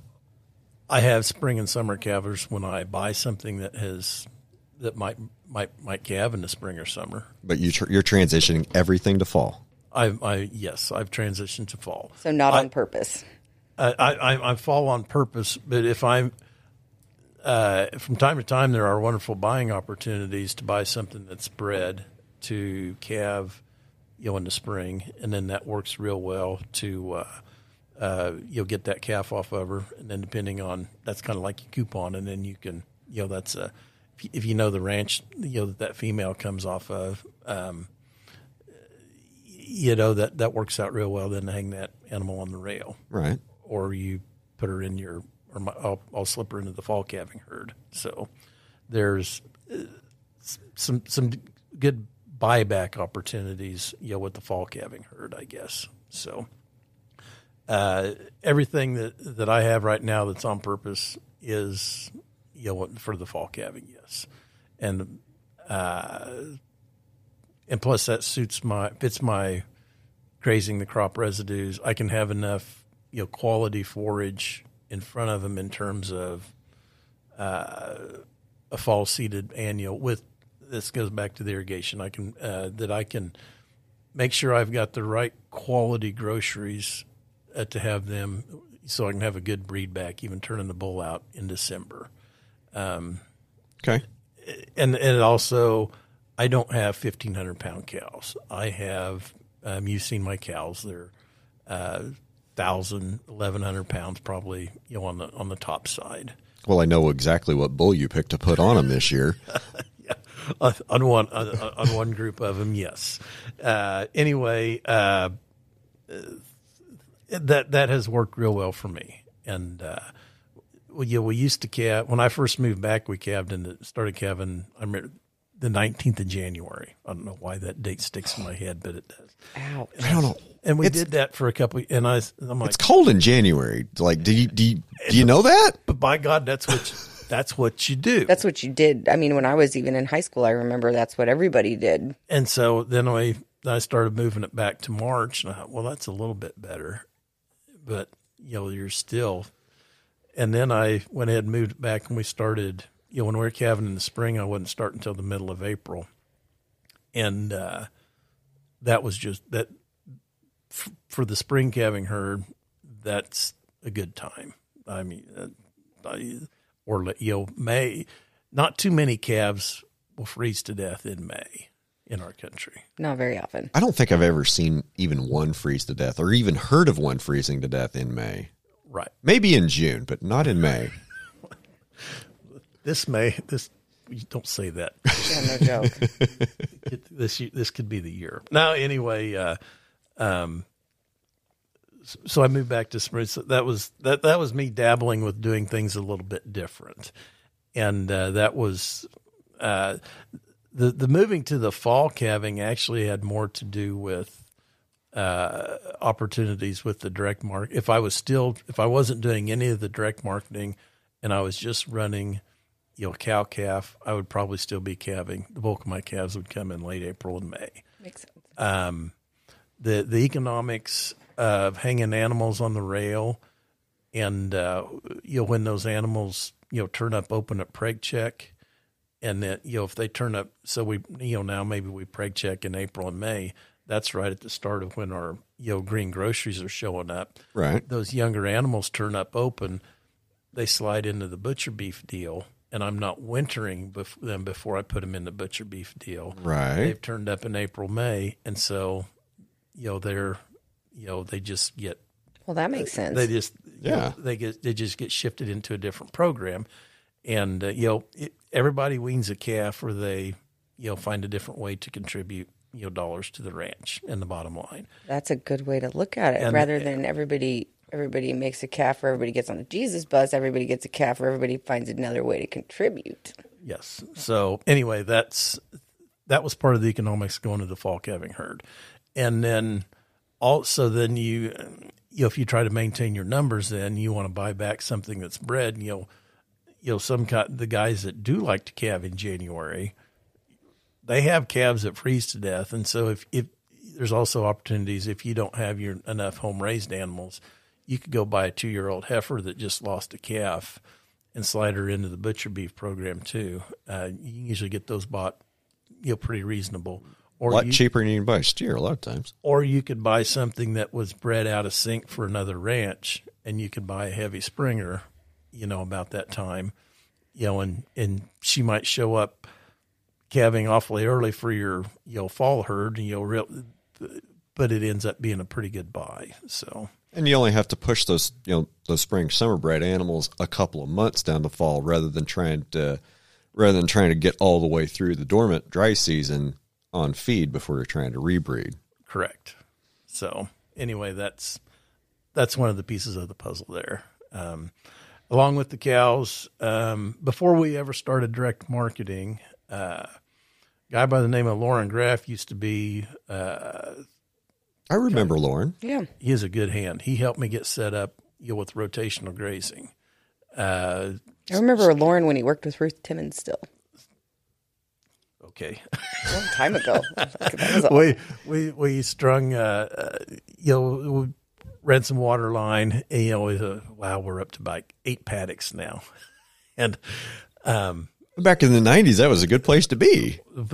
eight was better than four four is better than than two Right. so uh we've i'm not sure what we have i don't know that i could put a number on it now because we we subdivide within the paddocks and so the, the actual number of paddocks is kind of irrelevant but uh I, I know how that feels. I've been over 90 permanent paddocks, and like after that, it's just it doesn't matter. Well, I'm nowhere near that, but I it's it's a different scale. But I, anyway, I have to be three different herds. It's kind of like three different ranches. So Yep. Anyway, um, so, so we started the rotation, and uh, you know, and then you know back to what I started talking about earlier. You know, with the equipment when we started as we moved into the direct marketing. Uh, I started unloading uh, some of the farm equipment.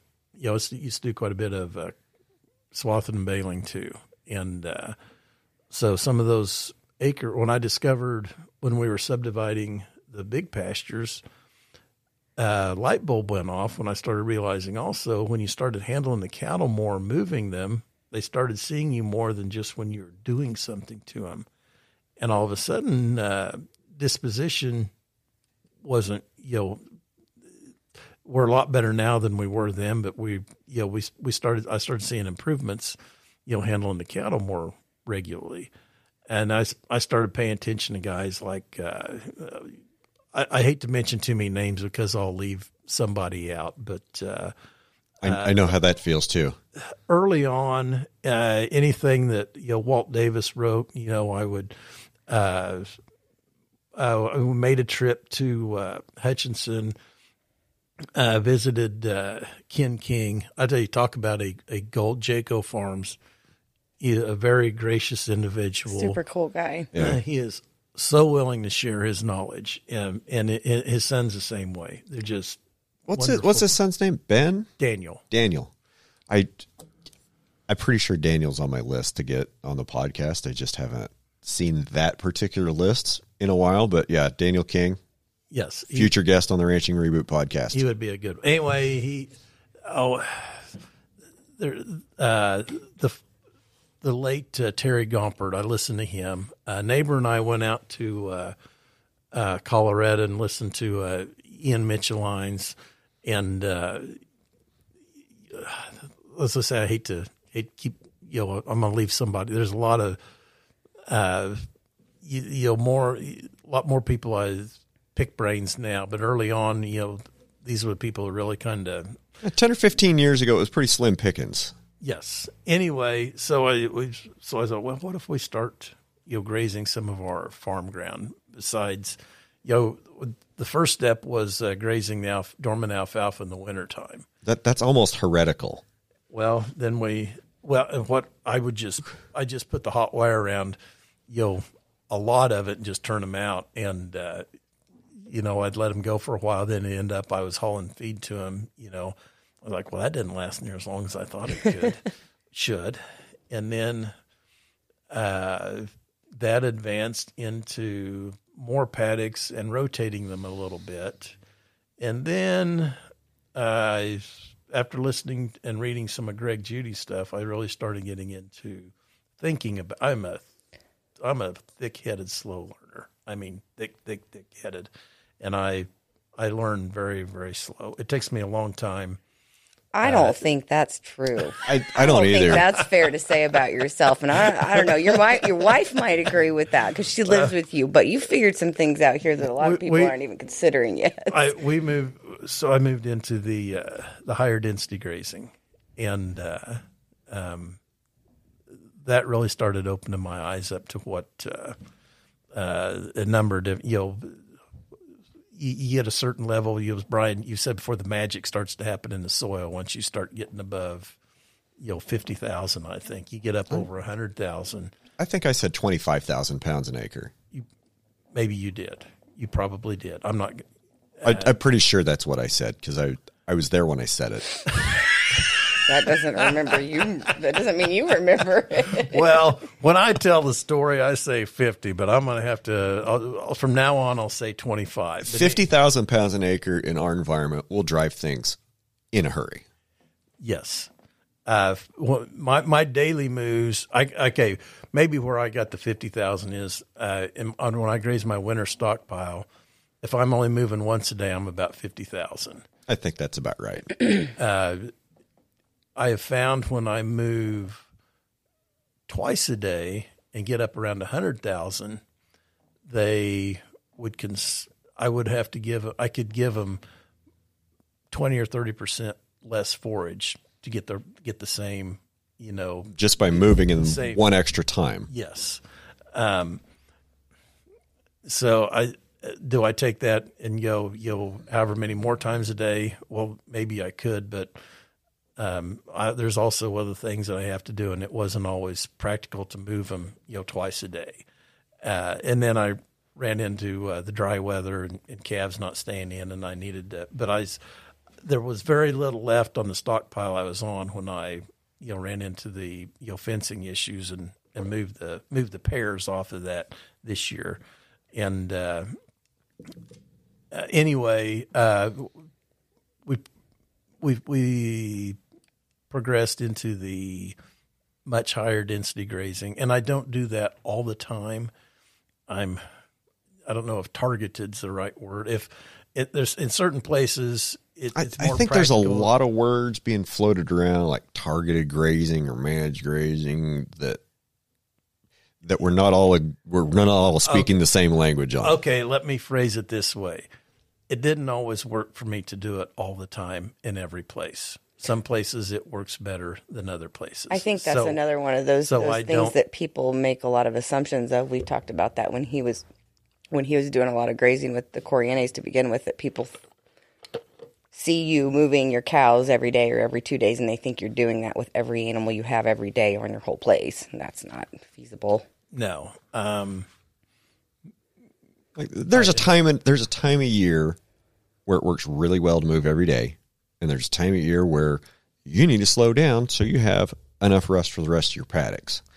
And I'll say this, you know, I, I've I've talked a lot about Coriones and strip graze and in high stock density. I can't do that on the whole ranch. Like you've ridden around, you've ridden around it with me, Kurt. You know it's rough. Like some of those canyons, you're just not gonna. I'm not gonna go down there with a polywire and come back up. I'm not gonna do that four times a day. I'm just not that guy. no, I I would be impressed if you could. yeah, I I'm not doing it though. Now, I where I have done when I say uh, when I use the phrase targeted, I try when I do the higher density grazing, it's on the acres that I'll get the most bang for my buck, Right. and where I'll get the most regrowth. That's usually on my my crop ground, the the better crop ground that uh, that I, depending on what's going to be growing next, or if it's on my it's on my native range, it's on the uh, sub irrigated stuff that I know even in a dry year You're gonna have some good it production. Is the the the production's going to be good, and it makes and if I don't get a lot of that production knocked down, it's it's not going to be. uh, I'm not going to get near the, the value use out of it, and so I I'll knock it down, and then I also get you know better regrowth. Right. And so uh, that's that's and my country is nowhere near as rough as yours, but there are certain places that it's just easier to turn them in there and let them be there for three to five days. You'll you'll looser stock, and and you also you have to uh, you'll look at what you have going on. I have to do this, this, this on certain days. You know, I can stick them in this paddock, and I there's no you'll you know no doubt they'll have water. Got to bring another set of 200 up to the pens and sort them and work the calves and work the cows. So Or you have a basketball tournament, or you have track at state track. You have kids, you have a family life, and when you have the ability to make plans like Yes, that, it you- definitely works better, especially when you don't have help. There's a lot of pieces. There's always a lot of moving parts. That's exactly right.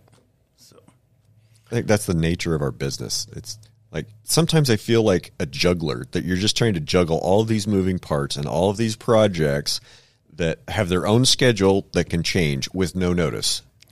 Yes, and like like a lot of moving, you know, yeah, a lot of with a lot of moving parts, you have more opportunity for breakdown.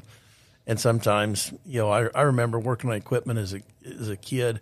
We needed you know a certain tool to fix you know a certain piece of machinery to fix the piece of machinery that broke down.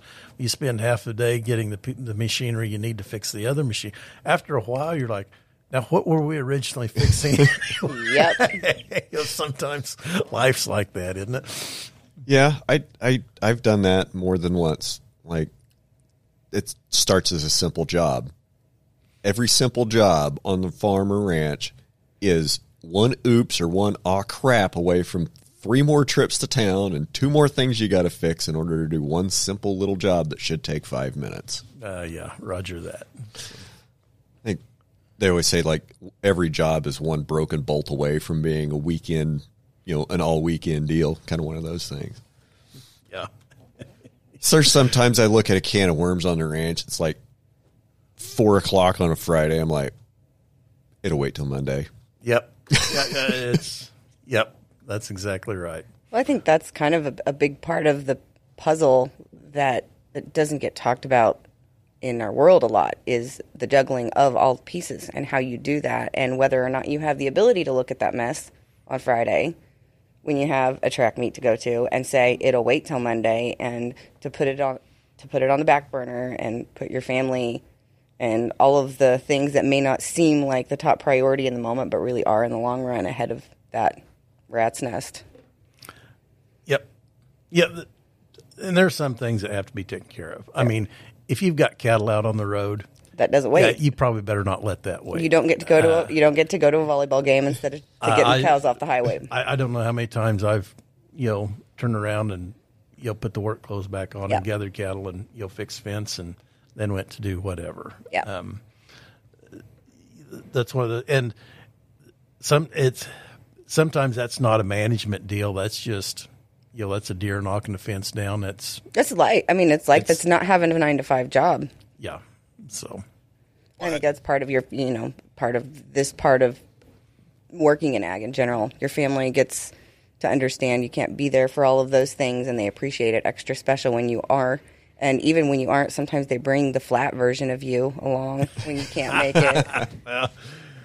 flat version doesn't eat near as much. I, I bet the flat version of Kurt does not eat near as much. Okay, so one of the two of you is going to have to tell our listeners what we're talking about when we're saying flat Kurt. Flat Kurt. Well, there's been two different times that uh, I was supposed to go on a trip, and I uh, haven't been able to. the The first time a couple years ago was over Christmas break. Andy and the girls and I were going to go down to Oklahoma City and do. We spend a few days down there, and uh, right about the time we were getting ready to leave, I had calves start getting sick and I and I, I mean it was I don't know how many calves I was doctoring today, and uh, I couldn't figure out what the problem was. Uh, but I was checking them two or th- three times a day, and it's it's not one of those things. If it's just a matter of putting the bale out, you know, you can ask the neighbor to come over and take care of the stock for a couple of. But those type of things, I was not going to go four hours away and be able to relax. Yeah.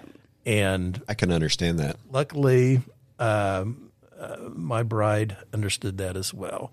Uh, but uh, and the girls did too to some extent. They're like, "Well, we still want you to go, to go along." So they printed out a picture of me. It was not life size. I'm not going to, but Close it's, enough. But was it's much, awesome. and they put it on a stick, and so they had flat Kurt that they they carried along this picture me. ice skating with I- them. that's the only way I'm going ice skating.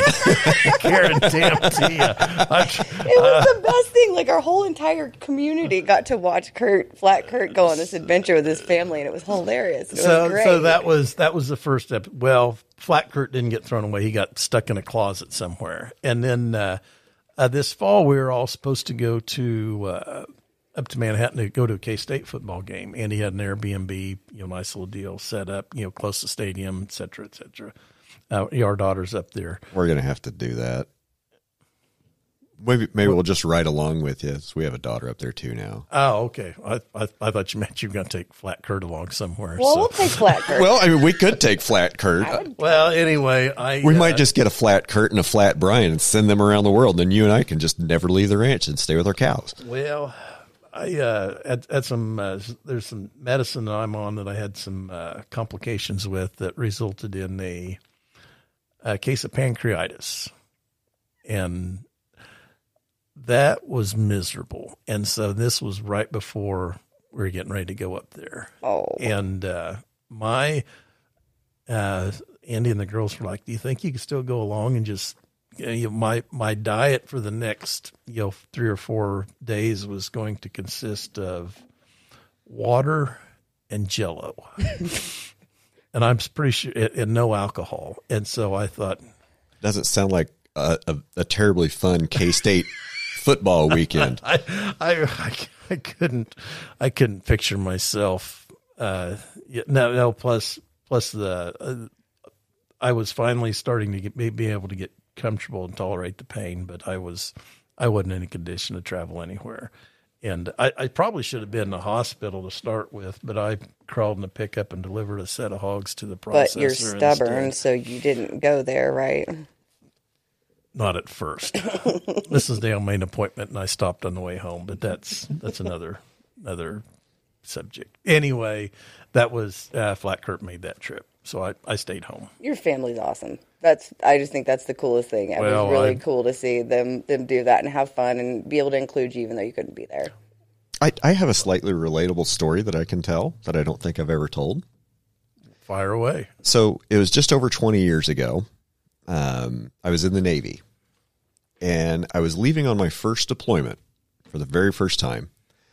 And my mother was getting married, remarried. And of course, I can't go to the wedding because I'm, I'm, I'm on this med cruise. So about two months into this med cruise is when the wedding was. And kind of similar to what they did for you, she printed out a life size, literal six foot tall version of me in black and white. And my cousin Mike took it upon himself that it was his job to make sure that Flat Brian was in all of the family pictures. So in all of the, in all of the wedding pictures, somewhere I'm hiding in the background or in the back row as Flat Brian. I didn't know this story. Yeah. I'm gonna have to see some of these pictures. like I said, I didn't think I've ever told that story, and maybe not even in your presence. But yeah, you'll have to ask ask mom for those pictures next time we're out there visiting. Well, I I uh, you mentioned my family. I I tell people I married a much better person than my wife did. She used to disagree with me, but not anymore. She anymore. She just says, "Yes, you did." I, I'm on that bus. Like I'll I'll I'll get a ticket on that bus with you, buddy. yeah. On the bus that Andy's much better than he is. No, that he married a wife much better than uh, than than his wife married. I I don't I don't know how to say that. wow, let's move on, please. So, what kind of cows do you have? You need. You, we talked about it, but like Uh, predominantly Angus. Um, I'm not opposed to her. My my youngest daughter, she has 4-H heifers. She loves Herefords. Primary. My growing up, we had Herefords. You know, growing. That's what my grandpa bought years and years ago. Uh, and we had those, and then Dad started crossbreeding in the uh, in the 80s. Um, frame size like everybody else, you know, way too big. Then then probably you know back small, and. Uh, Well, you probably started going back small before a lot of other people did. quite possibly.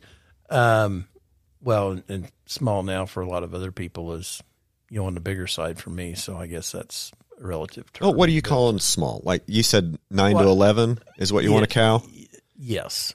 I think that's I think that's a perfectly fine size for Red Hills Range cow is nine to eleven. I, I it's it's a very doable size to, to get by on a given set of resources with minimal inputs and still produce a product that sells good in the commodity market.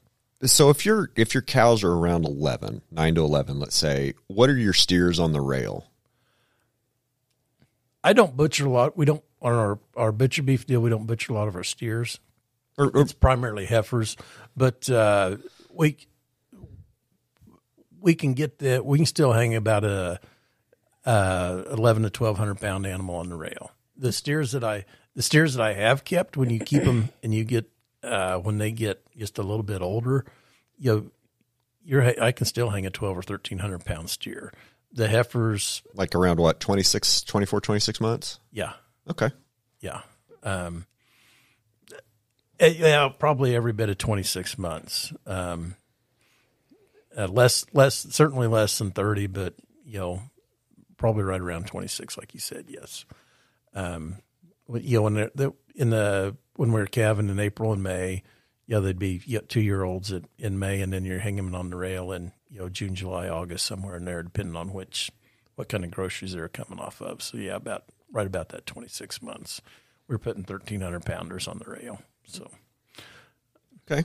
um, anyway, I, li- I do like the the butchering hef- heifers. You take a calf off of them, or I mean, if if they don't have a calf on them, you know, a two to three year old animal uh, that doesn't have a calf nursing on her, she gets fat in a hurry. Yeah. And uh, On probably not much feed. yes, or or the, the the the same set of resources that the cows are on in that time frame, um, they can explode. Yes, so that's what works for us. Uh, anyway, Angus, uh, we have dabbled with the, uh, you know, a few other things, but uh, those the Angus and the uh, with the touch of Hereford, um, is what works well for us because size animal we have works good for the, the, the grass finishing, but it's also something that sells well. If we decide, you know, we don't want this set of animals, we want to take this set of cat, these steer calves to the sale barn. They still sell good. You won't get your throat torn out like I would. Uh, no, we're we're we're marketing something that fits you know what the what the commodity buyers want. So, and and that's uh, that's what works for us. That's that's one of the lessons. You know, a lot of you see a number of people that direct market and they want to raise this is a you know type of heritage breed, whatever, blah blah blah. That's fine. You know, if you can make that work for you and it takes tastes wonderful, have at it. But um, if it doesn't work for you and you have to sell it, you know, somewhere else, not everybody wants that animal. So you're either going to be hauling that thing a long ways, or you're going to be selling it at a big discount. You know, if you have to market your what you don't want at a huge discount, you've just wiped out the premium you've made direct marketing. So, um, and that's a good that's a good point. That's a good way to look at for, it. For us, we try to make sure everything works and the commodity even though we're adding value, our backstop always has to be to make sure that it works on a commodity system because that's that's the floor that's set. I agree. Because those are the tools you have right now, Yes. basically. Yes. Yeah. No, it's as much as we wish we could change the system, we still we can still use it to our advantage. We Well, can and you're still, still participate. constrained by it, really, Yeah. to a degree, We can want to change the system, but we can't change economics. right? So, Yes. and we can't change math. Definitely cannot change math. You know, one of my favorite things to cook on. Well, I've got. Uh, oh gosh, we start talking about cooking and cast iron and all that. We'd be here another three hours. That's My, okay. My brother gave me a Himalayan salt block a few years ago, I have seen them. and I I use mine on the grill. You have to put it on right when you light the fire, so that it heats up slowly. You know, with the fire, you can't put it on the on the real hot right away. It has to heat up slowly. But I'll uh, scrape it off, and I'll just cook the meat right on that salt block. No seasoning. I'll, sometimes I'll put just a little bit of olive oil on it, you know, to help sear it. Okay, let, let me get the mental picture. So you have this big slab of salt. It's uh, looks like a like a cutting block. It's uh, you know one I, I forget. There's a lot more than just the two of you. Anyway, it's uh, oh about well basically one square foot. Okay. is what we'll call it, and it's just it's Like a, block- tile, right? Yes, but it's Okay. about uh, three inches thick. Wow. uh, probably two and a half inches now because it's we've sh- shaved some of it off, and uh, you put uh, put the meat right on that salt block, and just cook it right on that block. In the grill. On the On- grill, on- it on the sears grill, it yes. on that because it gets Yes. hot, right? Yeah. And and I'll what I'll do is I'll I'll cook most of the time. Uh, pork pork chops are my favorite to do on it, Okay. and uh, I'll cook them on there, and then right at the tail end, um, y'all might pull them off and finish them up right over the fire, you know, to kind of sear them, and then then we'll take them in and chow down. And uh, I've tried. Uh, oh, uh, we've got a good friend of the family that goes uh, salmon fishing in Alaska every year, and he sends us some Alaskan salmon, and that is exceptional done on the salt block. So I'd have to give that a try. yeah. we uh, cleaned some of our own bass out of our farm pond and a couple of catfish. Not so much. Did, they- did they taste like pond water? they still tasted like pond water. so, I think that's probably why I don't like fish because I grew up eating, know. eating some bass out of farm ponds. No, I know that's just why I don't. My mom told me she hated fish growing up. I hated fish because my dad fished all the time, and he would bring all these fish home and scale them all over the yard, and then stink up the house with them. I never ate fish until I was pregnant. When I got pregnant with Krista, for some reason I wanted to eat fish, and then I started trying like ocean fish, and it's, a, it's totally different. it, the yeah, uh, we're strictly back to being just strictly sport fishers, catch and release at our pond. So uh, anyway, We've been here for like over an hour and 45 minutes. Can you believe that, Kurt? I wondered how we would fill the time, and I I, I, I think we've hardly scratched the surface. Yeah, of I was we going to could- say what what we if, could probably sit here another three hours if you could, st- but I don't think we can. we spent like two hours riding around, kind of talking about what we weren't going to talk about for And the we haven't- podcast, and we haven't talked we, about any we, of we it. haven't talked about any of that yet. So, well, I was going to say, yet. what what I have you yet. what have you not touched on that's really important to you that you want? What have I not touched on? Oh, I I told Brian he, he complimented that I brought a folder in, but I haven't even opened the thing up and looked in it. That's something I would do. He's the only person that's brought a folder, Well, it doesn't count if he doesn't use it. Oh, but he brought one. um, Are we just about done then? we can keep going. If you want to keep going. Well, No, like if, if there's something that it, I mean, we kind of I, drove through I- your story, but well, I, I told Brian there is one thing that I wanted to touch on. Um, we'll see how I can do getting through this. Um, a number of years ago, I discovered I, uh, I, I discovered how important mental health is in agriculture. I shouldn't say I discovered it. I probably always knew it, and just didn't you know, really, really put two and two together. But uh, in, um, I wrote the years down because I forget. In 2013, my youngest daughter and I were in a wreck, in a pickup wreck. I probably should have died, but I didn't. A semi hit the broadside of us, and I had a severe concussion. But I walked home, went to the hosp- went, went home from the hospital that night. Um, about a little over a year after that, um, Andy and the girls and I sat in our car on a Sunday and we watched our house burn to the ground. That's rough. There's better ways to spend a Sunday, I can assure you. there sure are. There sure are. Well, yo, by God, you just you keep on going.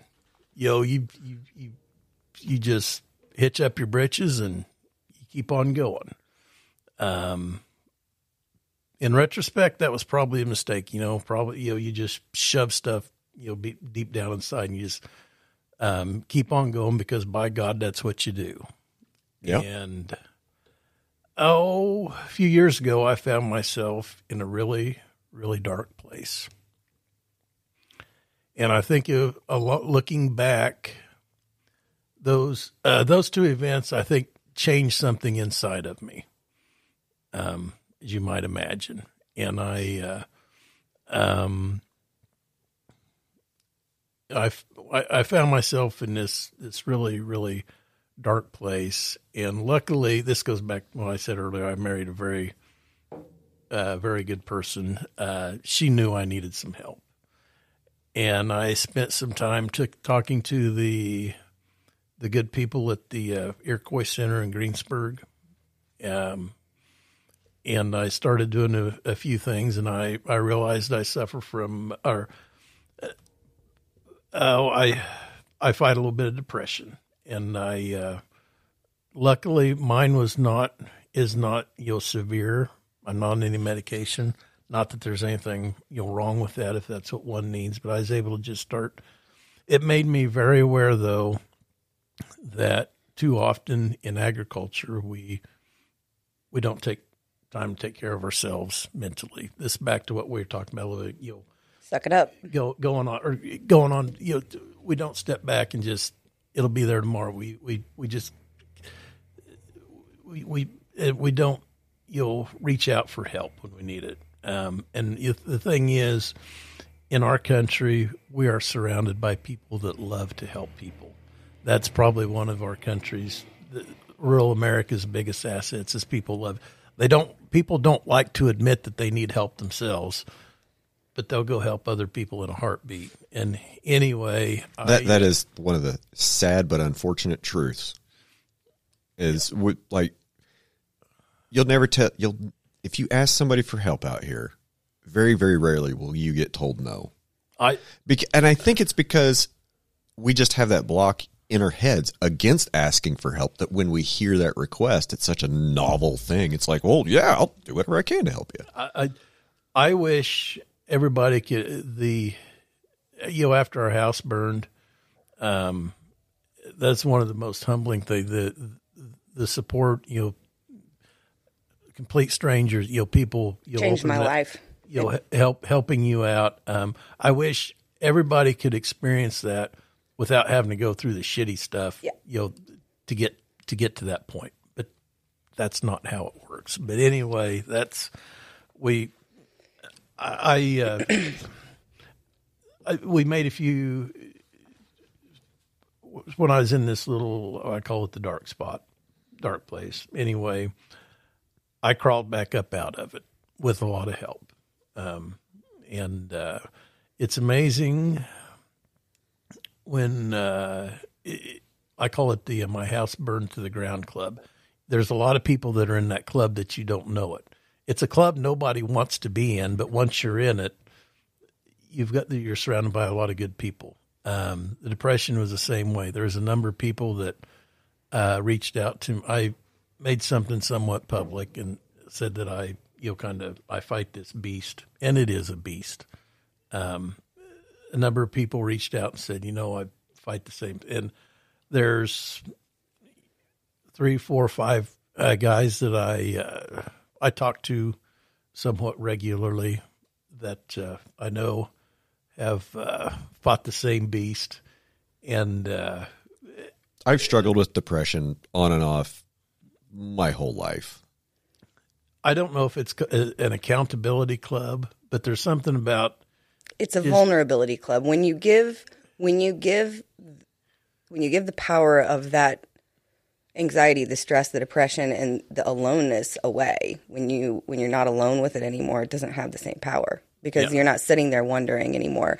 Is everybody feeling this way? Am I alone feeling this way? Why am I feeling this way? Suddenly it's like, oh, wow, it's not just me. Everybody else has felt this. This is human and this too shall pass. This is my emotions and I'm stronger than this. And you've, you've got to have people to remind you of that.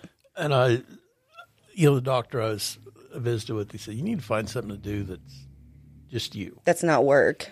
Well, it took took me a while to get there, but I rediscovered how much I love fishing, and I've I've been fishing, and then my my youngest daughter has decided she likes to fish. She's a hell of a fisherman. She's my my grandpa, you know, was a this that's another story I want to tell before we're done. Uh, my my grandpa was you know quite the fisherman too. But anyway, I've I've probably I probably you know fished once or twice a year, you know, for the the ten or fifteen years prior to this spring. Um, this year, uh, since spring, you know, if I didn't once it warmed up, if I didn't fish once or twice a week, you know, it was uh, you know, I, you know, Anna and I were going down to the pond That's- at least at least once a week, or we were going somewhere. That's And awesome. so- like as as a as a mom, not your person or anything, but like that's that's a proud that's a proud thing to be able to see to, to be able to spend that time with your family and And we'd go down there, and uh, you know, we'd we'd take the ranger down there, and uh, we just everything just stopped. And there was one afternoon we went down there, and Anna says, "says We've been down here what about an hour? We'd been there for almost five hours. oh wow, I mean, it just, I mean, the fish were biting. Is one of those you were, just having a great time. yeah. It's just, it's like, why is it getting dark at like four o'clock? it's it's kind of warm and fuzzy for me to hear that. So my dad took me fishing. Actually, my dad took me fishing out at Brian's ranch years and years before I ever knew hmm. Brian or that Brian existed. And and my dad didn't drink, so a lot of times you hear people fishing and drinking, you know. But my memories around fishing have always been mom, me and my dad doing stuff together, and so it's kind of nice to hear you and doing fishing things with your girls and not just drinking fishing stories. I guess. No, my my my grandpa. I mentioned he, he's uh, uh, he came home from uh, he was in Europe in World War One. He came home from Europe, and this is before he married my grandma. He went to Canada. He spent this winter in Canada trapping with a Norwegian oh, cool. and uh, I mean that's you know. Then he then he then I I think he just had one last. Like a sabbatical winter for himself I to go. probably just need to wind down after seeing God knows what over Yeah. Europe. Well, yeah, I bet so. And uh, you know, anyway, then he came back to farm and, you know, the rest was history. Well, then uh, another deal, 1936, my dad uh, was six years old and depression, dirty 30s, drought, all that. Nothing was growing. They we didn't have any cattle at the time, but you know, Grandpa had a flock of sheep or herd of sheep, whichever it is, and hired some old guy. He traded out if he he could stay in the house, you know, if he just took care of the sheep. And Grandpa knew how much money he was gonna, you know, if he was gonna stay on the farm and try to farm. The banker said, "Well, I'll loan you X amount of money." My grandpa borrowed the money, but instead of farming, they bought a new car and they loaded up the family and they left. They drove up. They spent about 18 months. They, I, I, I don't know if it was over a year or not. Anyway, they just took off. They went up, you know, into, uh, I think they somewhere close, you know, up through, you know, Nebra- up Jackson Hole, Wyoming, and then straight south. They saw the Grand Canyon, then eventually, you know, back to back to protection Oh, cool. and it, you know back then they just they just drove and you know if they, when they wanted to eat they would just stop and camp and then they'd fish and they'd you know catch their food and you know gas didn't cost you know, hardly anything and uh, Three cents a gallon. grandpa had a uh, camera and he uh, he filmed a lot of that trip and a number of years ago Oh, my, uh, wow. this is the same i sent you a copy of the diary he kept when he was in europe too i think Yeah, that was an amazing read, by the way. Thank you for sharing. uh, he, he you know he, anyway he logged took all these pictures of that that trip. So the diary I just mentioned when my grandpa was in Europe, he uh, he kept a diary. And a few years, I mean, you can hardly read the writing. A few years ago, I had a cousin that uh, transposed that and and put it all wrote it all out so it's is actually readable. And then uh, to to enhance it even more, he went to Google Maps. He he, he kind of looked at the towns where he'd been, and he kind of pieced together a map that would have been a path of where. Oh, oh, grand, and Grandpa was uh, he was in the band. He when they first signed, he'd never played the clarinet till he was in the army but they said uh, they're looking for volunteers to be in the band. And uh, he told Dad in later years that uh, he thought that was the safest way to go over. He knew he was going to go over there, but he thought he had at least chance of getting shot. if he- Smart guy. anyway, uh, Give me the choice between. Yeah, I'd, I'd probably try to join the band too, or the chorus, or he learned how to play the clarinet. So uh, That's interesting. So did they? So is, is the the diary printed as a, It- a book now, or it, it's uh, he it's on a uh, it's you know it's not really a, a book but it's uh, printed out each of us kids uh, uh, the cousins all have it and then uh, i'd be happy to send you uh, a copy of it if you want. yeah, it'd to be read really online. interesting. My dad would get a huge kick out of that too, it's for sure. uh, it it's fascinating yeah, I bet so. That's awesome. that's quite a rabbit trail we went down there but uh, I guess it's a piece of the puzzle of why I who I am today. I guess. hey, it- It's all piece about the all all pieces of the puzzle. Anyway, I, I appreciate you being as open and as vulnerable as you as you have been because I know that's not easy to share, but every person that is able to share a little bit of a story like that, you know, you know that that that somebody sharing their story helped you, and I know you know that, and it's just it compounds. So every time you're able to do that, Well, if I could help else. somebody with that story, if I could choose somebody to help somebody with that story, or help somebody uh, with their grazing, I can assure you which story is more important. more important. Yeah. Is there anything after going through that experience and still still dealing with that beast because it doesn't just go away that you would want to share that you feel like would have been helpful for you to know 5 or 6 years ago that I mean in small communities we don't talk about this. So how how do we get people more willing to share? Just know that there's more people out there that fight this beast than what you what you do, what you what you think. So, and, and honestly, everybody's got a story. Um, an old guy that uh, I always had a tremendous amount of respect for told me one time. He said, "You know, so you think you got it bad? Just look around, and then figure out who you want to trade places with. Uh, chances are, it'll be nobody." So then you just uh, get your chin up, put your best foot forward, and keep on going. So, It's good advice. yep. Very good advice. Probably great advice. We've gone past two hours. You want to keep going? Are you ready to end and go down to Legends and get a burger? I'm ready to go get a burger. Okay. Well, we're going to go down to Legends and eat some of their wonderful food here in Pratt. My friend Cody Eustace runs is uh, owner owner of that place. Same guy that lets me use this awesome studio to record this wonderful episode in. So, Kurt, have we forgotten anything you need to talk about? You know, I Wait. should probably mention uh, if you're in need of meat, Yeah. Yes. Should probably mention your website. Because Yes. Dale, DaleFamilyFarms.com. Okay. What can we get at DaleFamilyFarms.com? Uh, we offer grass finished beef, uh, variety, uh, almost any cut of the animal.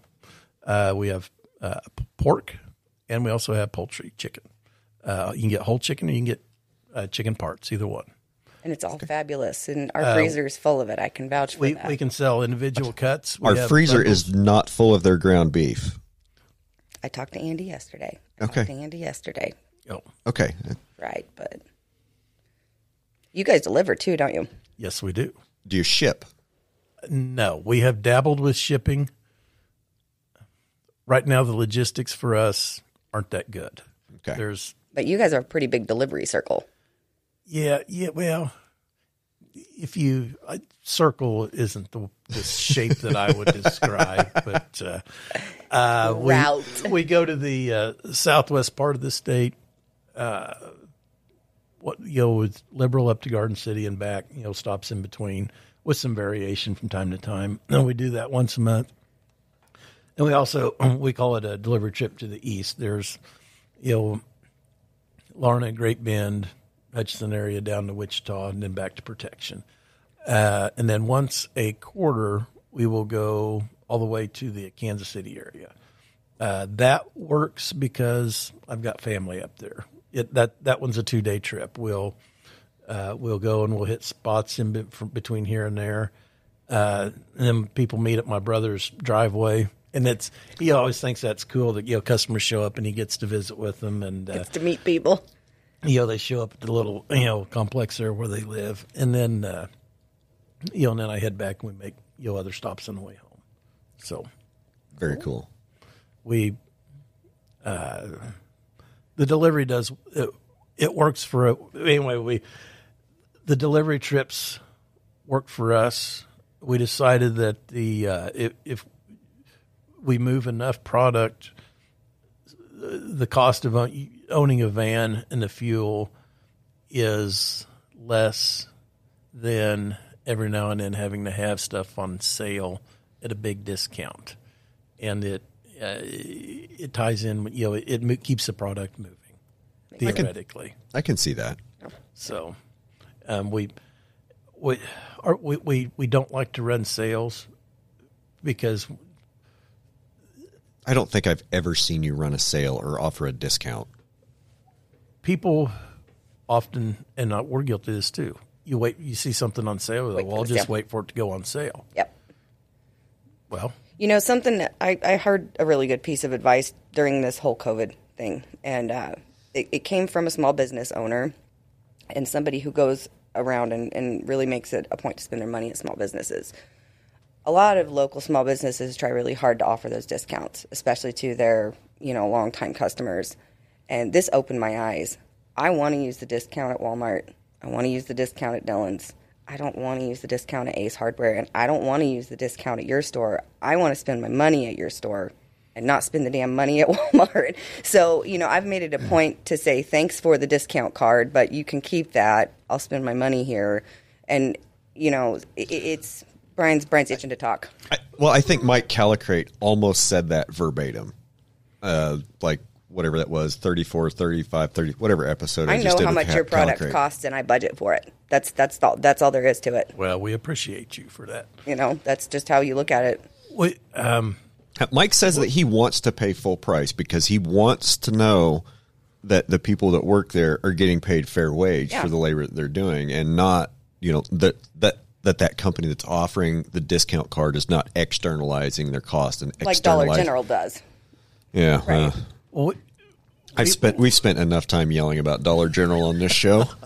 Mike Callicrate's spent enough time yelling about Dollar General for all of us. Yeah, uh, I won't go down that road either. No, we um, we're not trying to sell to everybody. Yeah.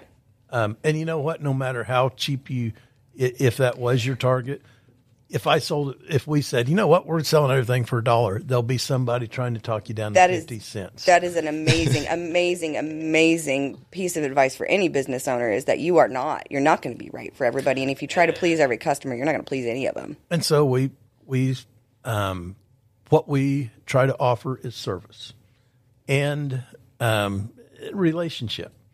You know, a number of people, you know, our customers, you, you that have been, we have some that have been with us close to the fifteen years. Um, you know, we know, you know, we know their story, and you know, we we've had some we've you know deliver their house. We you, you give them a little extra special, and you know what the the, the Piggly Wiggly or Dillon's or whatever is not gonna go in and help you fill your freezer, you know, et cetera, et cetera. Or find, like, I mean, Andy's come through town before and, and hollered at me to drop stuff off at my store because somebody in Medicine Lodge needed to pick something up and wasn't around. And you guys will go out of your way to find that person in that place to make sure people can get their food. If It's we need to. Yeah, it's Yes. a huge deal. Now that being said, uh, when we do deliveries and we're on a set schedule, Don't sh- make them wait. we dang sure it. appreciate if you're on time. Yes, yes. it's been. I, I, I've not been here. Hey, thanks for letting me do this today, guys. Kurt, this is the first time I've really been on a podcast. Did you? Well, know you know what? Me too. Well, it's not. It's not produced in your basement, though. Now, now Brian's not going to say, okay, the okay, now that that was a good practice. This one's for real. Yeah, are you guys ready, really ready to do it now? We've just been warming up for two hours. I'm about ready to actually hit the Ready, record set, button. go. Ready, set, go. No, seriously, it, it's been great, Tanya. Thank you for uh, thanks for being here. Really appreciated you joining us for this episode, and uh, we might have to do this again sometime. Yeah, I was glad. I'm glad I got to be here and visit with you too, Kurt. Always appreciate your insight, Same with you. Brian. Thanks for having me once again. I thankful. I'm humbled that you would uh, think what I had to offer is worthwhile. So I appreciate that. Kurt, I've always thought that what you've had to offer is worthwhile ever since I first met you. oh well, you're very kind. Thanks for being here. It's been it's been a wonderful episode. It's been a great day. Uh, it was a great day to spend with you, and uh, really appreciate you. Appreciate you as a neighbor. And with that, we're going to go ahead and sign off, and we'll see y'all next week.